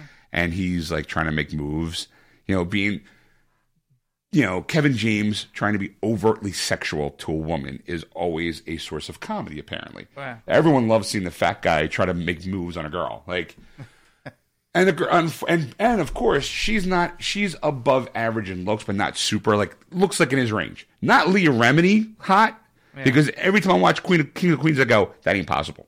You know, I mean he I mean it's possible, but he's a fucking delivery guy. So he he has to breathe out his fucking ears when he goes down on her because there's no way a woman that hot would marry a guy like that, but just because he makes her laugh. You know, because she is ungodly sexy as far as I'm concerned. Okay. I've always thought so. I mean, you kind of like, huh, I never thought. Well, I mean, you know, I mean, I, I- I mean, as you're saying it, I could see that. Like, oh, you know what? Yeah, she was kind of out of his range. Yeah, I don't think she was like gorgeous, like you know, like It- it- compared to the rest of the cast, fuck yeah, she was. But she here's my thing: is it's it, it's during that time where Look, the thing is, though, I'm watching a lot of the show, and of Yeah. course, there's a part, there's a there was a time. I don't know if she was pregnant. I think so, yeah. She got like kind of big, so Yeah. it's like it's like you, you see like bigger versions of her because there's like yeah, there's there is some. It's like wow, you know, she's pretty hot. She's like there's Yeah. one night she was going out. with She's her Queen's hot. Yeah, like, exactly. Yeah. and and you you you know she's she was like one night she was going out with her girlfriend. She's all dressed up. I'm like damn, you know, like you know, she's pretty fine. And then She's now on the View, I think. Like, does she's one of the women on the View? Oh, really? Not the View. Um, what's that other? Um, the Talk, I think. yes, With uh, Sharon Osbourne, I think she's part of the the, the that, women. that group. Yeah. All right. Sorry. I always found her extremely attractive. I, I just sexy. But he's part of that that genre of comedy shows where you have the fat dumb husband and the super the smart mouth hot wife. Mm-hmm. Like it's kind of kind of like honeymooners in a way where you have Ralph Kramden and you have his wife who happens to be the smartest one in the room and kind of good. And now that I think about it, King of Queens was a little bit like the honeymooners. Yeah. You know, he's an idiot. She's smarter than him, and she always thinks everything he does is stupid. Right. You know, I mean, what do you call it? Life according to Jim, Jim Belushi, Courtney Thorne Smith, little bit of an oddball as far as looks wise, Right. and he's an idiot. She's super smart. like if you watch a lot of, lot of, there's no. I would say Neighbors is probably one of the only few times that I think cinema has gotten right the couple of, you know, like Neighbors, Neighbors. the movie that I showed you with Seth Rogen and Oh, oh, Zach. Oh, oh, oh, okay. That couple to me seemed more realistic. She was jokey. She was wanted to be in on it. She wasn't the the snob wife that looked down on what her husband did. Like, because if she did, why would she be married to this guy? right. You know that kind of a thing. More realistic. Yeah, she was more realistic. Most most in sitcoms, somehow like Mike and Molly. You know, apparently every time I see that, I mean, yeah, they're both bigger, Mm. you know, um, people because it's got um, Melissa Melissa McCarthy. McCarthy and uh, whatever his name is, which is a shame too because it's his show. Yeah. it's really his show based on his stand up, and she gets becomes the bigger star of the two of them. Like I almost feel kind of bad, Yeah. but it's she's the smart, sassy one where he's kind of like the idiot. But all right, anyway. So what else you got there, Ed? Oh. Got anything else? Yeah, I got plenty more. It I depends got on plenty more. depends on how far you want to go. I go all the way. I want to go full Roberts, Ed.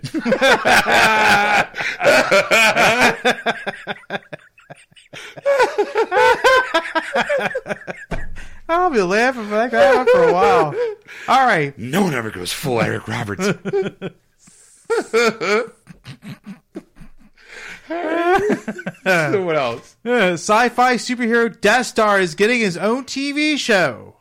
Who? Who? Exactly. Oh, don't try those voices. okay, so who is he? The comic book legend Jim Starlin's spaced out superhero Death Star is on his own series heading into development. He has an exhaust port two meters wide. Everyone's trying to shoot things into. He said his name was Death Star, right? Yeah. There you go. See? Death Star Star. Wars. it's a port two meters wide. Perfect fit for Eric Roberts. right now, Eric Roberts is listening to the show going, Really, guys? Nobody goes full Roberts. Ludicrous speed. Oh my god. It's sad because it's two references in one. That's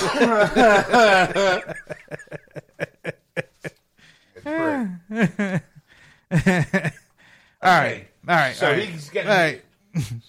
Fixing something here. so he's getting his own Yeah, show. it's if if it's the, it's the possibility of hearing the name sorcerer Zydwick Darklock on a weekly basis is enough not to grab you. How about the fact that Starlin is actually part of the creative process behind Dead Star? Starlin, who also created formerly the sideline Guardians of the Galaxy, will be aboard to be executive producer, but also a writer, or at least one of the episodes, one of the writers for the show.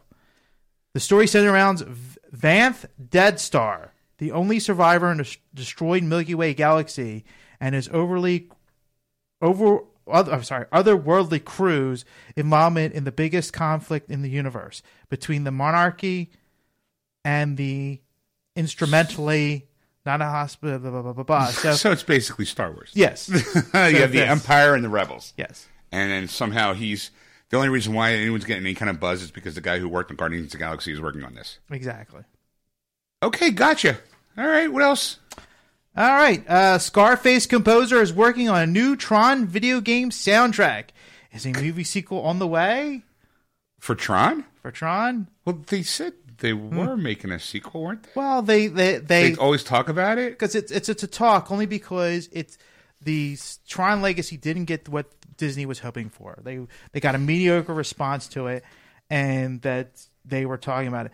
So uh, Giorgio Moner, Mor, I'm sorry, Morador Moroder is the Scarface composer, and he's working with a comp with a the heavy hitter Skrillex, which is apparently a Sorry, if you. Um, reason why I'm electronic la- dude. okay, reason why I'm laughing is because when you remember hearing that um, My Little Pony thing, Skrillex was mentioned. Skrillex is basically the Corey Feldman looking piece of crap that spins records for a living. Okay. Okay, I, I mean he he's he's the um. I'm see if I can get a. I'm gonna call a YouTube thing here. YouTube. So I can do a Skrillex video or, or something, so you can kind of hear the music. Okay, The music. Skrillex. There he is. Okay. Uh, okay. Uh, we'll go with So many choices. yeah. Um, Skrillex, scary monsters, and nice sprites. All right. Let's, we go. Sure, let's try that. Let's see if I have. Uh...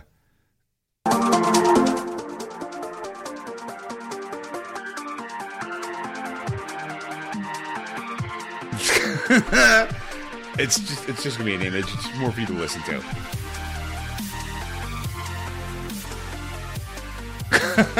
but okay, in all fairness, I can hear this in a Tron movie. Yeah, I can. No, no, I, I agree with you that part. The thing is, is that it sounds like almost like when Nintendo was done its run and they came out with Super Nintendo, and they were trying to improve the sound of it. That's Okay. what you got. You know, like kind of thing. It was like it was kind of like almost like oh, and you're like oh wait, Yeah. Okay, here's a picture of him. Tell me he does not look like Corey Fel- Corey Feldman. wow, You know, like right there. yeah, I mean, this guy. I mean, all, I gotta be honest. I don't know much about him, but what I do know, I always got this feeling that he got famous from people who like taking ecstasy and going to raves. yeah. I mean, there is nothing. I've never once heard him a single one of his mixes on the radio. I mean, I, and maybe because I'm old. I, I I know, but uh, yo, look Hear here, this generic computer music sound. here, here's Skrillex Skrillex. live at a Lollapalooza on in 2014. So let's see what he sounds like live. And if memory serves me right, he's a DJ. So he's not like he's singing into stuff. When I saw Rob Zombie and, Ma- and uh, Marilyn Manson, there was the guy from Slipknot who was a, a, a DJ too. He stood there, spun records for like 45 minutes, playing almost the same beat over and over and over again. With, and he was dressed like a space, like in a, in a in like a um, MTV spacesuit. Okay. You know, let's see if I can get to. See, there he is. See, now he's got no singer. All he's doing is bouncing up and down in front of a turntable. true, Right. Two turntables on a microphone. Well, just a two turntables. Yes. That that that's his that's his thing. I mean, this is people pay money to see a guy stand there and spin records. That's all he does. like Fresh Prince has been doing this for fucking ever. J- DJ's Jazzy Jeff has been making millions off of this. Why isn't he doing shit like this? No, some techno geek that's learned how to do, hit a button on a computer I'm telling you, this is the problem with the drug culture. There's no Led Zeppelin. There's no Nirvana. It's fucking Skrillex. you Corey Feldman looking motherfucker. Eh. But yet, oh yeah, look. All I need now is my fucking day glow. This is something, you know, like, yo, man. This is something you hear at a club when you're all on ecstasy, fucking hugging people, sucking on a fucking what do you call it, um, pacifier, Right. With glow sticks in your hair, going, eh, yeah, oh, go, go, go. Let me have some more coke. Go, go, go, go. Well, the last time we had a new Tron video game, which was five years ago in 2010, when Tron Evolution and Tron Evolution Battle Grids was released alongside with Disney's Tron Legacy movie. See, look, there's glow sticks. I, all he's doing is just. Stand, I'm sorry, I'm fascinated with this. That this guy makes millions of dollars. I could do that, Ed. I could just. I just add wiggity wiggity wiggity whack, and I'm sure someone will pay me a nice hefty fee to it. Yeah, yeah, that work.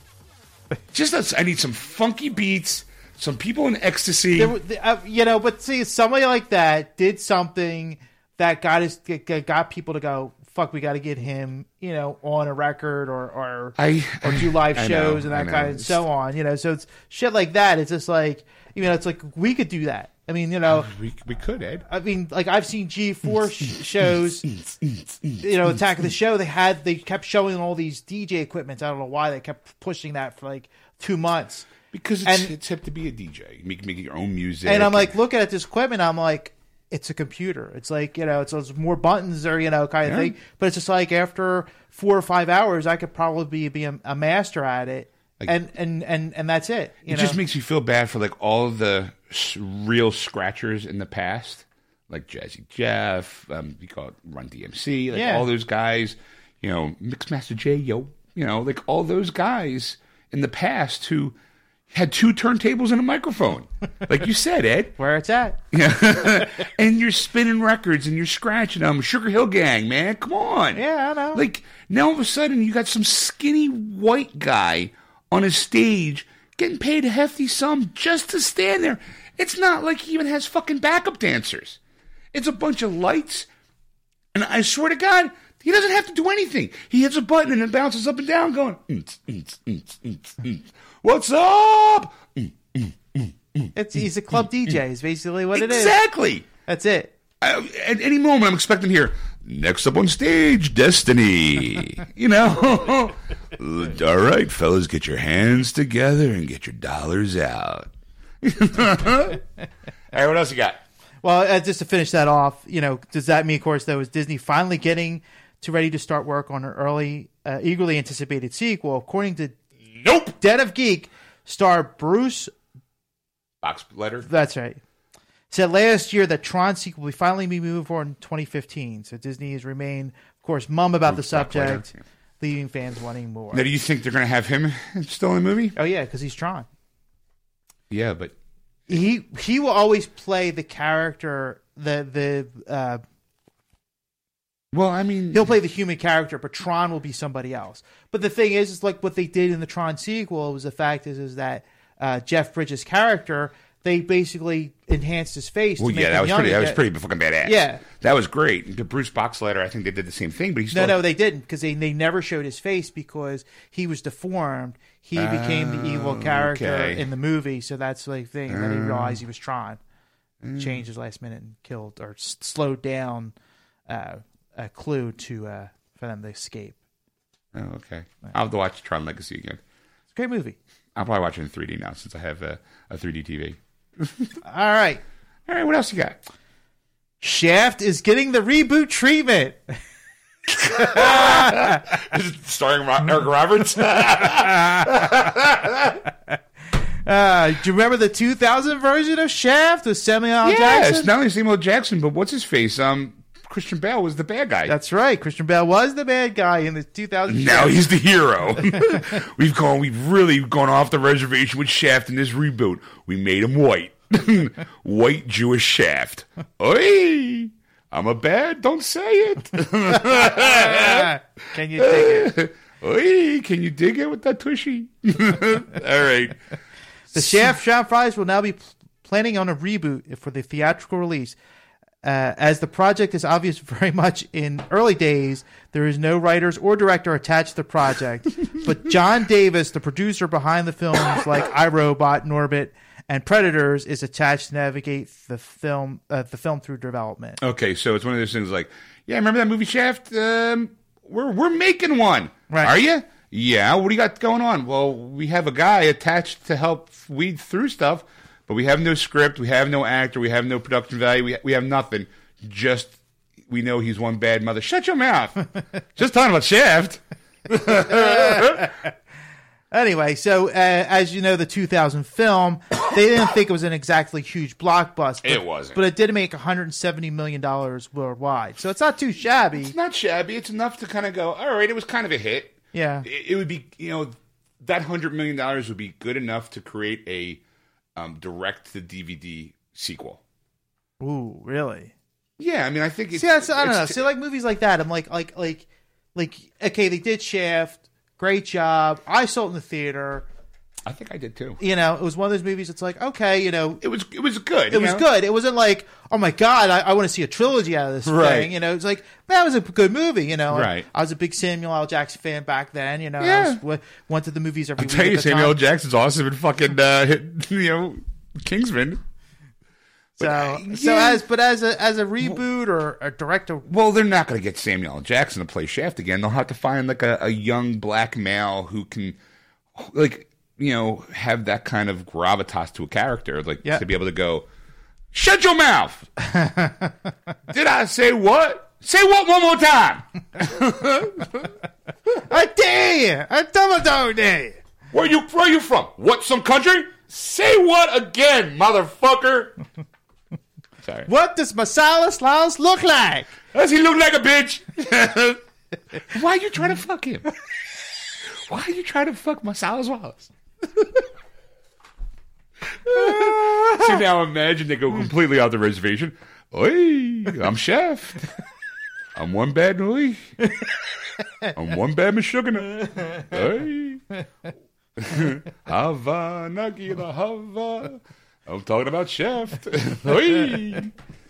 they really, really get people up in a roar. Make them a Jewish woman, a white Jewish woman. Hey, I'm Shaft. Put him up.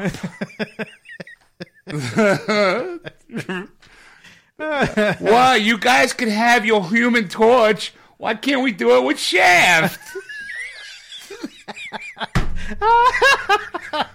and he worked. it's me, Marsha Shaft. I'm one bad Meshuggah. Let me pinch those cheeks. Tuck in your shirt. You're in public. Oh, you never listen. You never call. You never write. What? I'm just talking to my son Shaft. this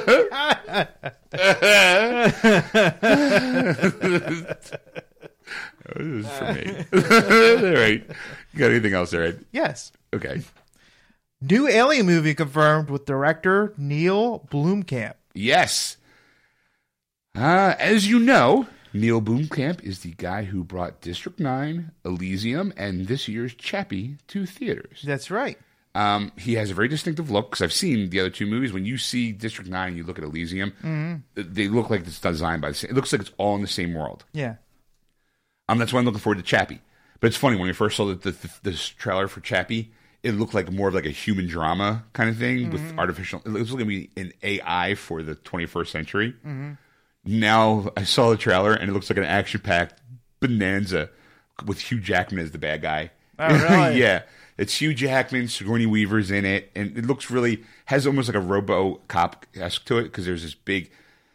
Um, That's Hugh- what I was thinking of RoboCop. Hugh The- Jackman kind of he's a creator of like an um like a line of armored like police mm-hmm. and Chappie is a reject model. Mm-hmm. And this guy who helped create the AI programs for the cop versions is able to kind of put basically Chappie becomes sentient, Right. Almost, he wants to be. I am human. I am Chappie. You know, like, mm. and he starts learning and stuff like mm. that. And he has emo. He is a. I thought it was. I thought it was a, a, a combination of RoboCop. and short circuit. No, not Short Circuit. I was thinking. Okay, thinking look, more Johnny Five's alive. no, I was thinking of. Oh, Did I throw you off? yes. Sorry. Okay, well, I'll tell you about the RoboCop It was, thing. it was the other other uh, movie that uh, Hugh Jackman is with the robots. oh, Real Steel. Real Steel. Oh, okay. Well, no, this one's more. This one's more. Um, what do you call it? Um, you got um, short circuit than anything else. Okay. Because and with a little bit of RoboCop, because at one point, Hugh Jackman creates this robot that's very bi um, bipedal Mm. and has the big round front. Looks like the the like the turret machine from the original RoboCop movie. Okay. And there's Chappie like jumping in there, like that slow motion hero jump where he's like getting ready to like shove something into like uh, the thing. Yeah. You know, but I'm going, looks exactly out of RoboCop. but I meet Chappie. It's WALL-E meets Short Circuit meets you know. I'm like, but it looks good because I love all his work. Yeah. But continue like so he's a course- while back. Didn't we report on the the Alien movie that never was because he did like production designs on a movie? Yeah, he did the production design, and now he's be able to, to get to it. Of course, though, the untitled sci-fi project is separate from Prometheus 2, which Yes. Fox is still making with Ridley Yeah, Scott. this is supposed to be Aliens Five. Okay, of course, of course, in, excuse me, according to insiders, the new Aliens movie takes place years after Prometheus sequel. Scott is producing both films through the, his production company Scott Free. Prometheus also is distributed by Fox, which is loosely based on the Alien franchise and earned over 400 million worldwide. So, But the Alien movies, Yes. just over 400 million worldwide. Yeah. It's not a lot. no, it's not. I mean, come to think of it, I'm just kind of going, really? Out of all the Alien movies, it's only made 400 million? Out of the four movies? Wow. Yeah, sad. I mean, okay, it's 100 million a movie, I guess, if you average it out. And, you know, I wouldn't say, you know, I- mean, as much as like Joss Whedon, he did write Alien 4 Resurrection. You know, like, Joss, that was a big miss. Like, please tell me it was just a, a like a polishing gig. Like- but, uh, all right. I mean, I saw some, like, we had like some of the artwork, like, Yeah. he drew, and I'm like, it looks really badass, especially with, you know, the alien kind of helmet that she was wearing. Mm-hmm. It looks like it's supposed to be more on their home planet than anything else. Hmm. Like her and um, the guy Michael Biehn's character, guy uh, Ah, yeah, yeah, Hicks, yeah, yeah. Hicks, yeah, Hicks. Hicks. Like they two of them, or it's the two of them in this movie. Like I don't know. I know she she was interested. I think she signed on. Yeah.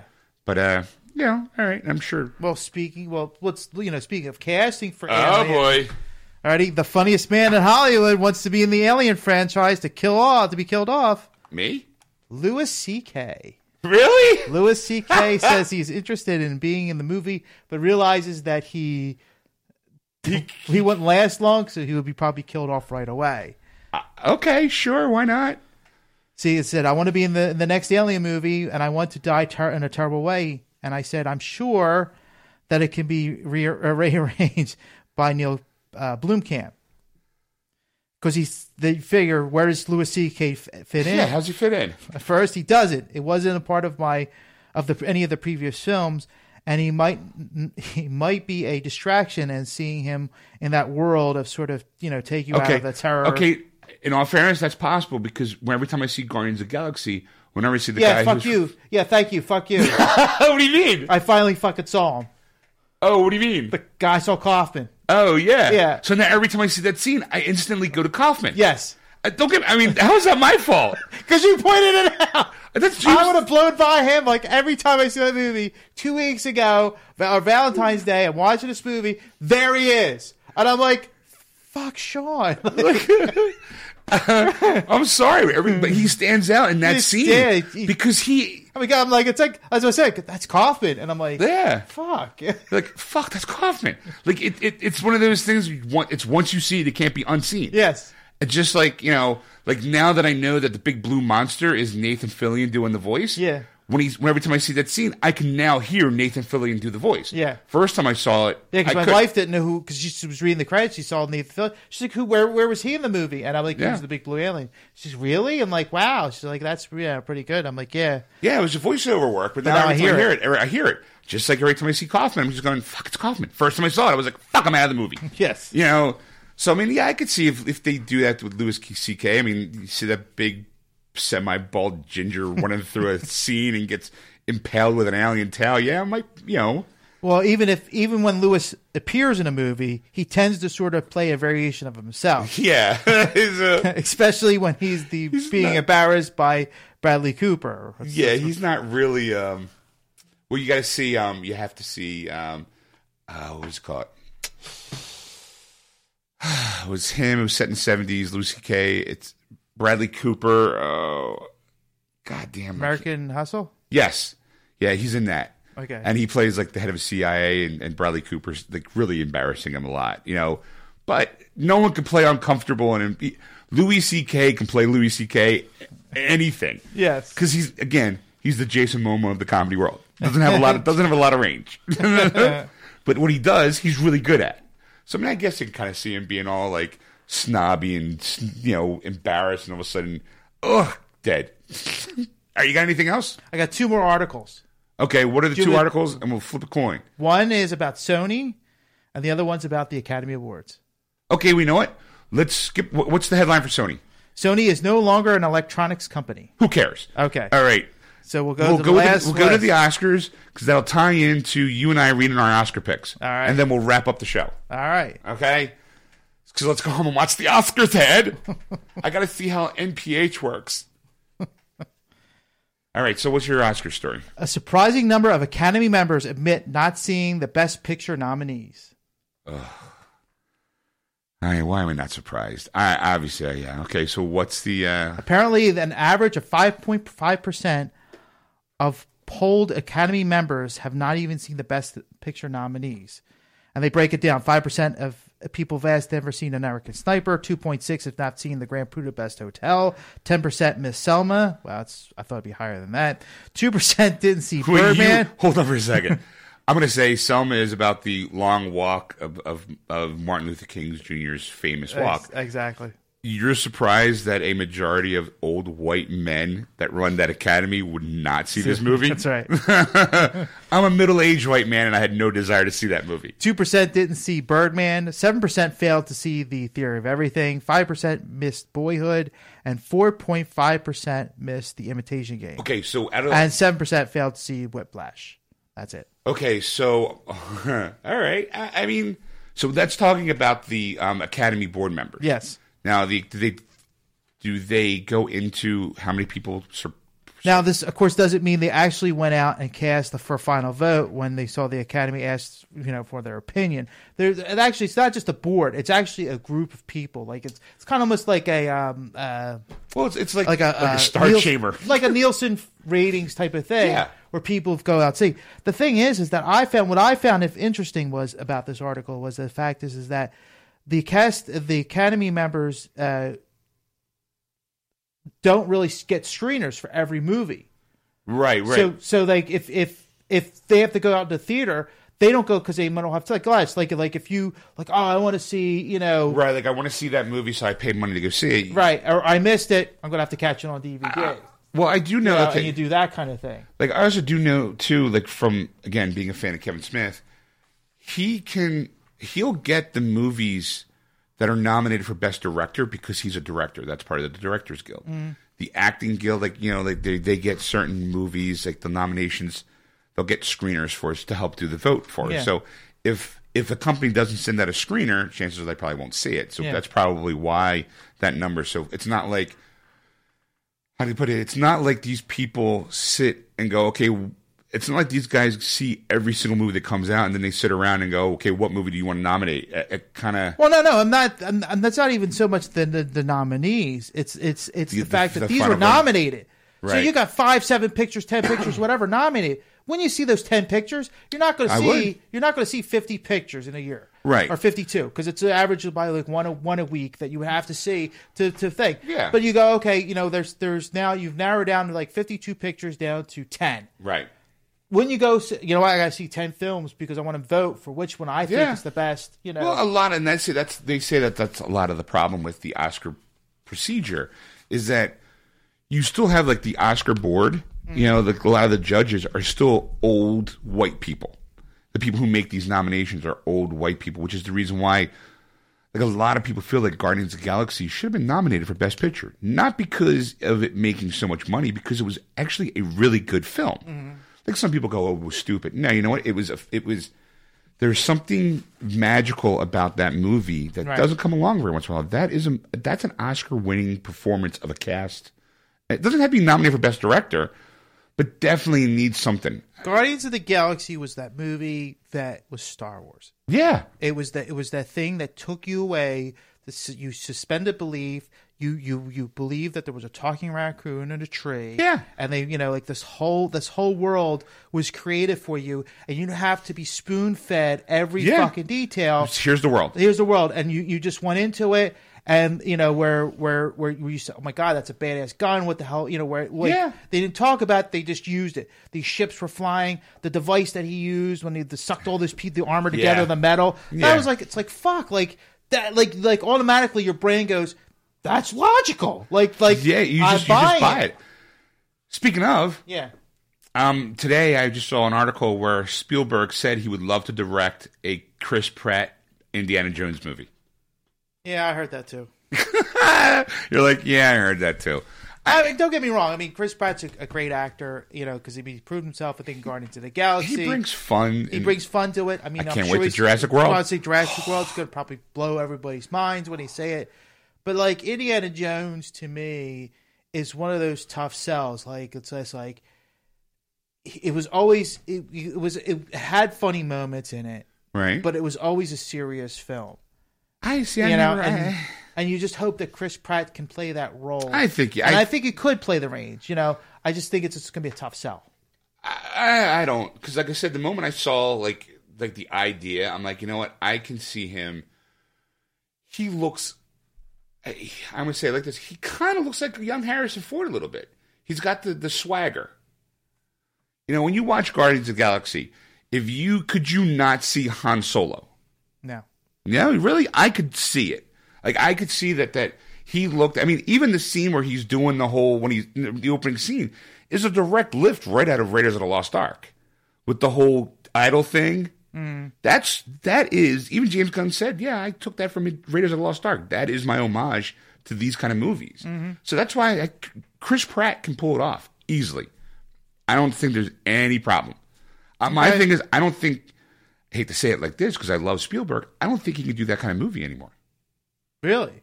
Yes, that that's my bold statement for the night because after he won the Oscar for Schindler's List, he has not been able to go back to the fun, light-hearted movie. Yeah, he directed, we call it the fourth Indiana Jones movie. Look how that turned out. You know, he directed Tom Cruise in War of the Worlds. You know, he did AI. Like he he, he hasn't done. This has hasn't really had a successful picture since Schindler's List. Yeah, I'm going to say it like that. I mean, okay, yeah, sure. Um, Saving Private Ryan is a great movie, and he probably, I think he won an Oscar for that too. But again, he hasn't done those light-hearted action flicks. They've all been kind of serious character pieces almost. Like one was like, okay, granted, I he he even said himself that he could never he could never do Jaws again. He could never do E.T. again. Close Encounters of the all that stuff that he was able to do when he was younger because he had a different mind frame when he was younger. Hmm. Now, as an older guy, I, I don't know if he still has that Ability. that ability. I mean, I hope he does. I hope he proves me wrong if he's going to direct it. But I'm going to see it because I like Chris Pratt. I love the Indiana Jones series. Oh no, I mean, I'm I'm, in. I'm in. You know, I'm said it doesn't matter who really plays Indiana Jones. All right, so but well, yeah, you just you just don't think Chris Pratt can pull I'm, it just, off. it's, I'm, I'm not. I'm not saying he can't pull it off. It's just to me, he's just. It's like. It's like it's kind of like watching Green Lantern and watching Ryan Reynolds. And when he made that wisecrack, I, I I lost it. I was like, that was like the first. What wisecrack? Oh, with the smart, like oh, just the whole. they did like some kind of smarmy back talk when they were doing the jet tests. You know, Okay. you know, like like it was just like it, it felt like Ryan Reynolds being in Green Lantern. You know, it's like you know I didn't see uh, Hal Jordan at all. at Well, yeah, well, point. that's the whole the whole directorial part of how they wanted Ryan Reynolds to play Hal Jordan. I didn't agree with either. yeah. but I think Chris Pratt has the charm and the swagger and the I mean, I'd say if he, but if he plays it kind of like a Harrison Ford character, where there's, I- I, mean, like like the comedy will come. You don't have to project it. Like let the let the scene be the comedy, not you be the comedy. I, I, I get, I, I, you and I see two different movies when we watch Guardians of the Galaxy then. because I see all No, no, that. I'm not saying Guardians of the Galaxy. No, I'm talking but- about oh, Indiana Jones. Right, and what I'm saying when is, When Harrison Ford played the character, I'm explaining this. I know because you're not letting me. You're, you're not letting me say what I was going to say because I you barely. I barely get enough time on the show. You can know because I think you would agree with me. Yes. I'm not saying that Guardians of the Galaxy is like Indiana Jones. I'm saying Chris Pratt as an actor can pull off a young Harrison Ford because he has that kind of in Guardians of the Galaxy. He didn't shovel jokes into your mouth. Mm. They came naturally. They came very organic, very kind of off the cuff. Mm-hmm. Like you believed, you believed that that you know he Star Lord was a living, breathing person Yeah. because of Chris Pratt. Right. I think that he has that charm and swagger to be able to pull off an Indiana Jones. Right. Well, that's the thing, though. I mean, I but I I really don't want to compare Guardians of the Galaxy to an Indiana Jones film because that's totally two different genres to me. I see. I don't see it that way. I see it to. I see it as a two action adventure movies. I see it. I see. You're. I agree with you. It's an action adventure movie. One's a space opera kind of film, Yeah. and this is more of a you know be, uh, fantasy in terms of uh, history. See, now, see now, I don't see that. That's the that's the difference because I never once saw any of the Raiders of the Lost Ark movies like that at all. I didn't say it was like I- oh, it's a you know geological find. No, I saw- thing, but it's just kind of like it's it's a diff, to me a different type of movie where they're not, you know, they're I mean, it's it's more realistic. Like you can almost believe that Indiana Jones, the way it happened, could have happened. Okay, you and I see those movies as two different movies because to me, Okay. no, only because to me, I see as Raiders of the Lost Ark and all those movies as the endless cliffhanger moments where, oh my God, he's hanging off the edge of a bridge. Who's going to save him? Tune in next week. Bang, he gets rescued. You know, or he rescues himself. That's how I see it because that's how the movie was designed to play of off the Flash Gordons and the Buck Rogers kind of Mm. Right. serials. And that's how I see it. It's not supposed to be taken so seriously. Just because you throw Nazis into it, you know, it just it makes it a little bit more. That's everyone's favorite bad guy. But to me, the movies was just this fun action adventure movie where you're not supposed to take too seriously because I don't take it seriously. I just you're saying but you're using the to me the way you're describing is you're using to that me, going. To me, there's two different styles in the movies. "Ah, I don't I don't say it. In, in All the- You know, all right. But see, now this is the reason why I think my Oscar picks are better than yours. Okay. All right. So, real quick, who do you got for best motion picture? The theory of everything. I have an imitation game. Okay. Because I actually saw that one. I didn't see any of these films, so it's like it's right. it's a it's a, a, a guess for me for everyone. all right, so all right. Leading performance by an actor. uh, Benedict Cumberbatch. Okay. So you nominate him, but not nominate the movie that he's in. Hmm, fascinating. I I kind of feel like he's going to be a leader, but I got to be honest. I kind of think Michael Keaton might take it home. Okay. I, I mean, because everyone's talking about his Birdman performance.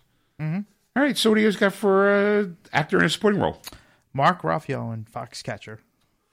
I went with J.K. Simmons. I hedged my bets because he won the uh, Golden Globe. Okay. All right. What do you got for a leading actress? Still Alice, uh, uh, Julianne Moore's. Julianne Moore and Still Alice. I went with Rosamund Pike for Gone Girl. All right. All right. Who do you got for supporting actress? Patricia Arquette in Boyhood. I went with Emma Stone. Oh. Oh, Birdman. I didn't give it to Michael Keaton, but I'll give it to her. Yes. All right. Who do you got for best animated feature? Big Hero 6. I went off the reservation with this one. Did you? I went the Tale of Princess Kayaga, whatever her name is. Okay. I'm going Asian, Asian, Asian animation. I think kind of trumps Disney. All That's right. my that's my thinking. Okay. Achievement in cinematography. Birdman. I went with Birdman too, especially since uh, I've talked about how the camera doesn't seem to stop moving. Yes. Achievements in costume design. The. Grand Budapest Hotel. Good choice, but I went with Maleficent. Okay. Uh, uh, though I think Into the Woods is I probably going to win. I think I think they're gonna I think they're just going to sidestep uh, Maleficent on this. you do? Yeah. I Well, especially when you get Into the Woods, a whole Yeah. you know play. I, I do think, but Grand Budapest is a good, good you know Indian. You know, Yeah, they all right. they like that exotic stuff. yeah, all right. Achievement in directing. Boyhood. No, no, I'm sorry. No, Foxcatcher. Sorry. Okay. I looked at the wrong box. Foxcatcher. Yeah, I looked at the wrong box. Uh, Hmm. I'm gonna be honest. Boyhood would have been a solid pick too because that's the movie that took 12 years to actually make because it Ah. was they started off as a kid and went through 12 years of his life. like they, Ah, so I mean that's that's a good choice, but I don't know. I think Birdman's going to get it. All right.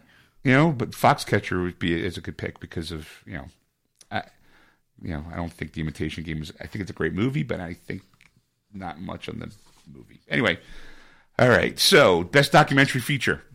this is one you and I know never know anything about. The last days in Vietnam. That is a good, solid choice, Ed. I'm going to say I think it's a guilt, uh, a guilt one. white guilt. Yes. Uh, I always anything that has to do with you know any kind of war or slavery. It's always a good solid pick. I don't know what this one is, but this was I picked Citizen Four. It sounds very like old timey. Yeah. Yeah. I, I it, it feels like it's one of those period like not period pieces, but one of those like oh Citizens Four, four people who've crossed the world together during the Holocaust, who wandered into Vietnam and got away with you know Yeah. yeah. Oh, oh. Best documentary short subject. I picked White Earth. Another another guilt and another. Oh, like, you know what? Holy crap! If that is what, shit, I didn't even think of that. Because White Earth does sound like it's going to be a. Mm-hmm. I went with Crisis Hotline, Veterans Press One. Oh, I know. Hey, everybody, let's feel bad about something. Yeah. But, oh, if White Earth winds up being a whole I think race it's a whole thing, thing. Yeah. shit. Yeah. God damn, that's a good one. Achievement in film editing. Damn, that's a good one. All right, I I, picked Whiplash. now I picked Boy, Boyhood All right. because I figured that whole twelve years you got to cut all yeah, that film. it's gonna be good. Yeah. all right, See, that's see th- these next these next few Uh, are always the anybody's ones guess. like anybody's guess. It's such a toss up. We could be both wrong. You know? It's Yeah. like, really, really that one? You're like, why? Okay, best foreign language film of the year. what'd you pick? I just went with Argentina with Wild Tales. I went with Poland for Ida. All right. I don't know why. Just felt like Poland jumped out at me. Achievement in makeup and hairstyling. Okay, what did you pick? I picked Foxcatcher because if they're going to go with Steve Carell's nose, See, okay, that's the reason why I didn't pick it because I went with Guardians of the Galaxy because I thought I because that, that was my that was my first like inkling. I wanted to like anything with Marvel, I wanted to check off. yeah, you do kind of the but they snub they snub that stuff all the time. I don't know. It gets like technical achievement, like the the, the award show that they did like two weeks ago. shit, yeah, yeah, But uh, yeah, but Foxcatcher basically does come down to a fake rubber nose. that's right. That's the problem. I mean, don't get me wrong; it's a very, very you know real looking fake nose, but that's what it is. I mean, yes, he created the character behind that nose. Yeah. But I mean, Burgess Meredith has been doing it first. like you know, back in Batman season I don't know. I think that's gonna be the one. Oh, I'm, I've got to go with my Guardians of the Galaxy. All right, achievement and music written for motion pictures, original score, It's original score. What did you go with? Interstellar. I did as well, Ed. right. That's the only one so far we've agreed with. Achievement in music written for motion pictures, original song. original song. All right. What did you pick? I picked Glory with from Selma. really? That's the only one I think they're gonna win. Oh, see, I went with everything is awesome. I went with Lego Movie. I went with the Lego Movie. My instincts. That, my, I just say that was the inkling. I was like, I'm like, nope, they're gonna snub that. uh, you know what? I always seem to kind of vote with my heart and not my head. Yeah. Sometimes. A lot of times I voted for my heart. This year I'm like, no, I'm gonna, You're gonna- I'm playing the, You're gonna I'm try playing to the straight cards. You're gonna out try to outsmart the Oscars. That's right. And I went with everything is awesome. Achievement in production design. Okay. Who did you go with? I went with Into the Woods. You know, that's a good choice. That wasn't my choice, but that was a good choice. I went with the Grand Budapest Hotel. That you know, I gotta be honest, that's also a good choice because of the whole Indian culture. Yes. But I went, you know what, Into the Woods has Meryl Streep, and she has to get at least one Oscar. So, yeah. So why not give it to something that she, you know, production design? Because it's basically taking a stage play and making it into a movie. So, uh, All right, the next one. This is this is one of those ones you're like, no fucking clue. Best animated short film. I went with me and my Moulton. I have no idea what it is, but it sounds very lonesome. Like That's well. That's why I went with the single life. I thought uh, you wouldn't know two. No, that's two on the nose because I thought of that too, and I was like, Nah, I got a feeling that's that's a, that's what you call one of those red herring titles. Like, oh, it's a single life. And it's a guy who's like alone, but he's always surrounded by people. I, I, I think that's going to be so depressing that people you do. vote for it. Yeah. All right. Best live action short film. Okay. What did you go with? Butterlamp. I did too. All right, Let me two guess. for two. Hold on. Let me guess because it was the um the the um language in the parentheses. Yes, yes. Uh, me too. That was the only reason why. I was like, okay, I uh, Boogaloo and Graham. I'm going. Okay, I'm, I kind of recognize Michael Lennox's name only because of Annie Lennox. Yeah. So I'm thinking there's probably no relationship there. Uh, Pravana, I, I don't know. the phone call, Matt Kirby. I'm thinking, all right, well, Jack Kirby, maybe Yeah. who knows?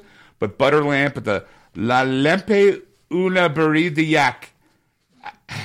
I'm like, that's a, if if a, if an old white man can't pronounce it, they usually vote for it. Right. Achievement in sound editing. Okay, now sound editing is the uh, I would say that's where they make sounds out of nothing. Well, this is this is how they sound editing is more of what I do after the show. Is the fact is, is that you Oh, you take a you take a sound that's not as clear or you know or you want a Okay. thing and you you add to it and You you enhance it it, up, right you yeah. enhance it. that kind of thing so that's uh, anybody's guess that is a, that's a wide open field of these five choices okay. Who'd you pick? interstellar I did as well, Ed. I felt like the whole space thing would Yes. probably be real good. yes All right. now achievement in sound mixing this one, I you and I, I think we're going to disagree on. I I went hand in hand I went with interstellar again I did not. Okay. I went with Whiplash.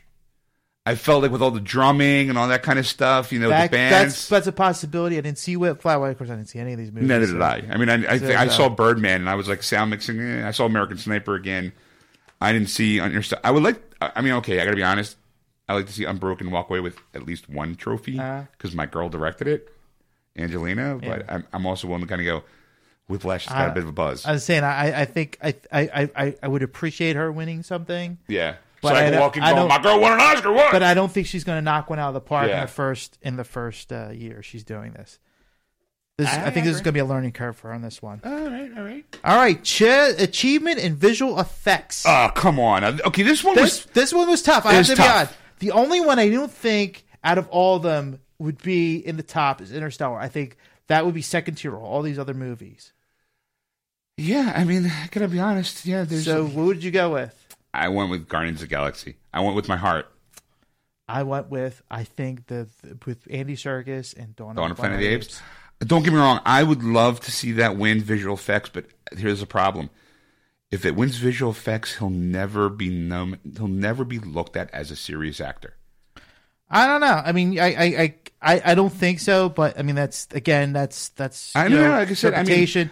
but with that one scene, I mean, when I saw the, on the in the commercial when he, you know, the monkeys being goofy and they changed and shot everybody, that was me like. Like like Yeah. mind blowing. I'm like like like You I saw X Men: Days of Future Past. Yeah, you know what? I'm a huge X Men fan. That would be my first inkling vote. But I don't think out of like the compare these movies, America's uh, Captain America: Winter Soldier. I don't think it was that like it's a standard movie. There wasn't too many makeup jobs that would really give you that. Well, not too many visual effects that kind of really popped out for you. Like, the the arm for for uh, Winter Soldier was the only thing. yeah, I mean that was Really. cool, but that was I think prosthetic. Like Right. they wrapped him up, and I mean there was some nice stuff, but Guardians of the Galaxy again. That is that is going to be a tough that's choice. a tough choice because they created fucking worlds that are believable. right? So that's you know type of thing. But I think because of that monkey face, That monkey, because that stupid little monkey. that's right. He's I a little that's monkey. All right, all right. I went with, like I said, I went with Guardians of the Galaxy. all right. Adapted screenplay. Now, keep this in mind. Adapted screenplay is usually a screenplay that was adapted from an original source, like a book or a script. Or So American book Sniper, The Imitation Game, Inherent Vice, The Theory of Everything, and Whiplash are the five selections. What did you pick as your selection? I went with the imi- imitation game. There's another agreement. I Yeah? The Imitation Ah, Game as well. that. All right. I, I mean, I, I like I said, American Sniper. I'll be surprised if American Sniper actually wins. I, I to me, it's one of those like white guilt things. Like I don't know. All right, so what else you got? Original screenplay. Finally, original Last screenplay. one. All right. There we go. Birdman, Boyhood, Foxcatcher, Grand Budapest Hotel, and Nightcrawler. What did you pick, Ed? I think Fire. I think Foxcatcher is going to be the winner. You think? Yes. I gotta be honest. I thought Foxcatcher was written on, based on a book. That's what I thought too. Yeah, because it's supposed to be based. I, I could have sworn it was, or maybe someone read the book and created an original screenplay based on that book. I don't know. I, I find that a little bit of a, of a, Yeah. of a, of a like a bent in rules. All right. I went with Birdman, or the, uh, the other title is the Unexpected Virtue of Ignorance. Yes. I think it was it was kind of original. I think the whole thing for me personally, like getting Michael Keaton to play a guy who played a, who was a movie star 20 years ago by playing a superhero is kind of very like like meta. And then to, Yeah. and then to have Ed Norton play kind of like his his like foil. The, the the problem I have with that is the fact is that I seriously, this is not being funny. No, no, I don't think the Academy's too bright. No, no, I, because, look, I, because a lot of the movies that they pick, that we we we like a lot of them I don't see. I'll take a year or two or five years to see them eventually because I well I, I do want to see some of these movies. It's because it's like yeah that's fascinating whatever blah blah blah. Right. But I just don't feel like when I see them like yeah that was worth an Academy nomination. I, I completely agree. Like I like I think the Intimidation Game is probably the best movie that was out there, and I also love Birdman. If I think I had to pick between- between the two of them, I think Imitation Game is a better movie because at the very end it did kind of make you go, "Oh fuck," because it actually happened. Birdman's a fantasy tale written through the eyes of somebody else. The Imitation Game is is a story based on somewhat factual. Mm. People go, "Well, so did American Sniper."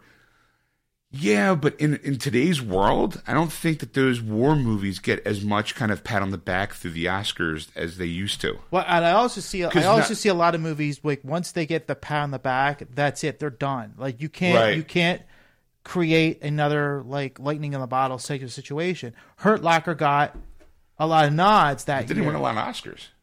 I don't think. It didn't. I thought it did. Maybe I don't know. I gotta be I thought it won Best Picture. oh, you know what? You're right. It did. I'm sorry. So like once it once that did that, like all the other war movies, you're like, yeah, you're screwed. Like you know, like good luck. Yeah. Like unless you have a, a, a compelling story of a person that you're going to like cry over, feel Yeah, his pain or, or or feel his joy or whatever, you know, feel his experiences. That you're going to make this experience so beyond that. And I didn't think like something like that. And I didn't think Hurt Locker was that. I didn't see. I saw it too, and I was like, I didn't think that was a great of a deal. I Right. did feel like it was one of those like the Academy patting itself on the back, or uh, patting someone on the back because America, fuck yeah, Yeah. And I think that American Sniper can be that kind of America, fuck yeah kind of thing, but nobody's in the America, fuck yeah mood. Right. you know, everyone's like, oh, well, it's an awesome movie. Maybe it'll become like, no, it didn't. It's not getting. It's actually starting. Now it's starting. The, the tide's turning as far as how much is factual, how much is you know, you know, truthful. That it's like it's kind of getting a little. And that fucking scene where they take. It basically, I, I know you haven't seen the movie. That there's a scene I would talk about with the the the, the doll, mm-hmm. where he has to play off that the doll that he's holding in his arms is a real baby because the real baby was sick that day. So instead of changing the schedule to get a, another baby or at least wait, they went with here's a rubber baby, make it work. And you actually see him holding a rubber doll and then having his fingers like his hand, the baby's hands kind of in a curled position. So he puts his finger in like the like the hand and start like moving up and down to try to give it some some sort of action. And I'm just going, wow, like that that moment pulled me out of the movie mm. because I'm going, it's supposed to be like a, it's like the first time he's seen this kid, blah blah blah, and I'm like, that's a fucking rubber doll, like.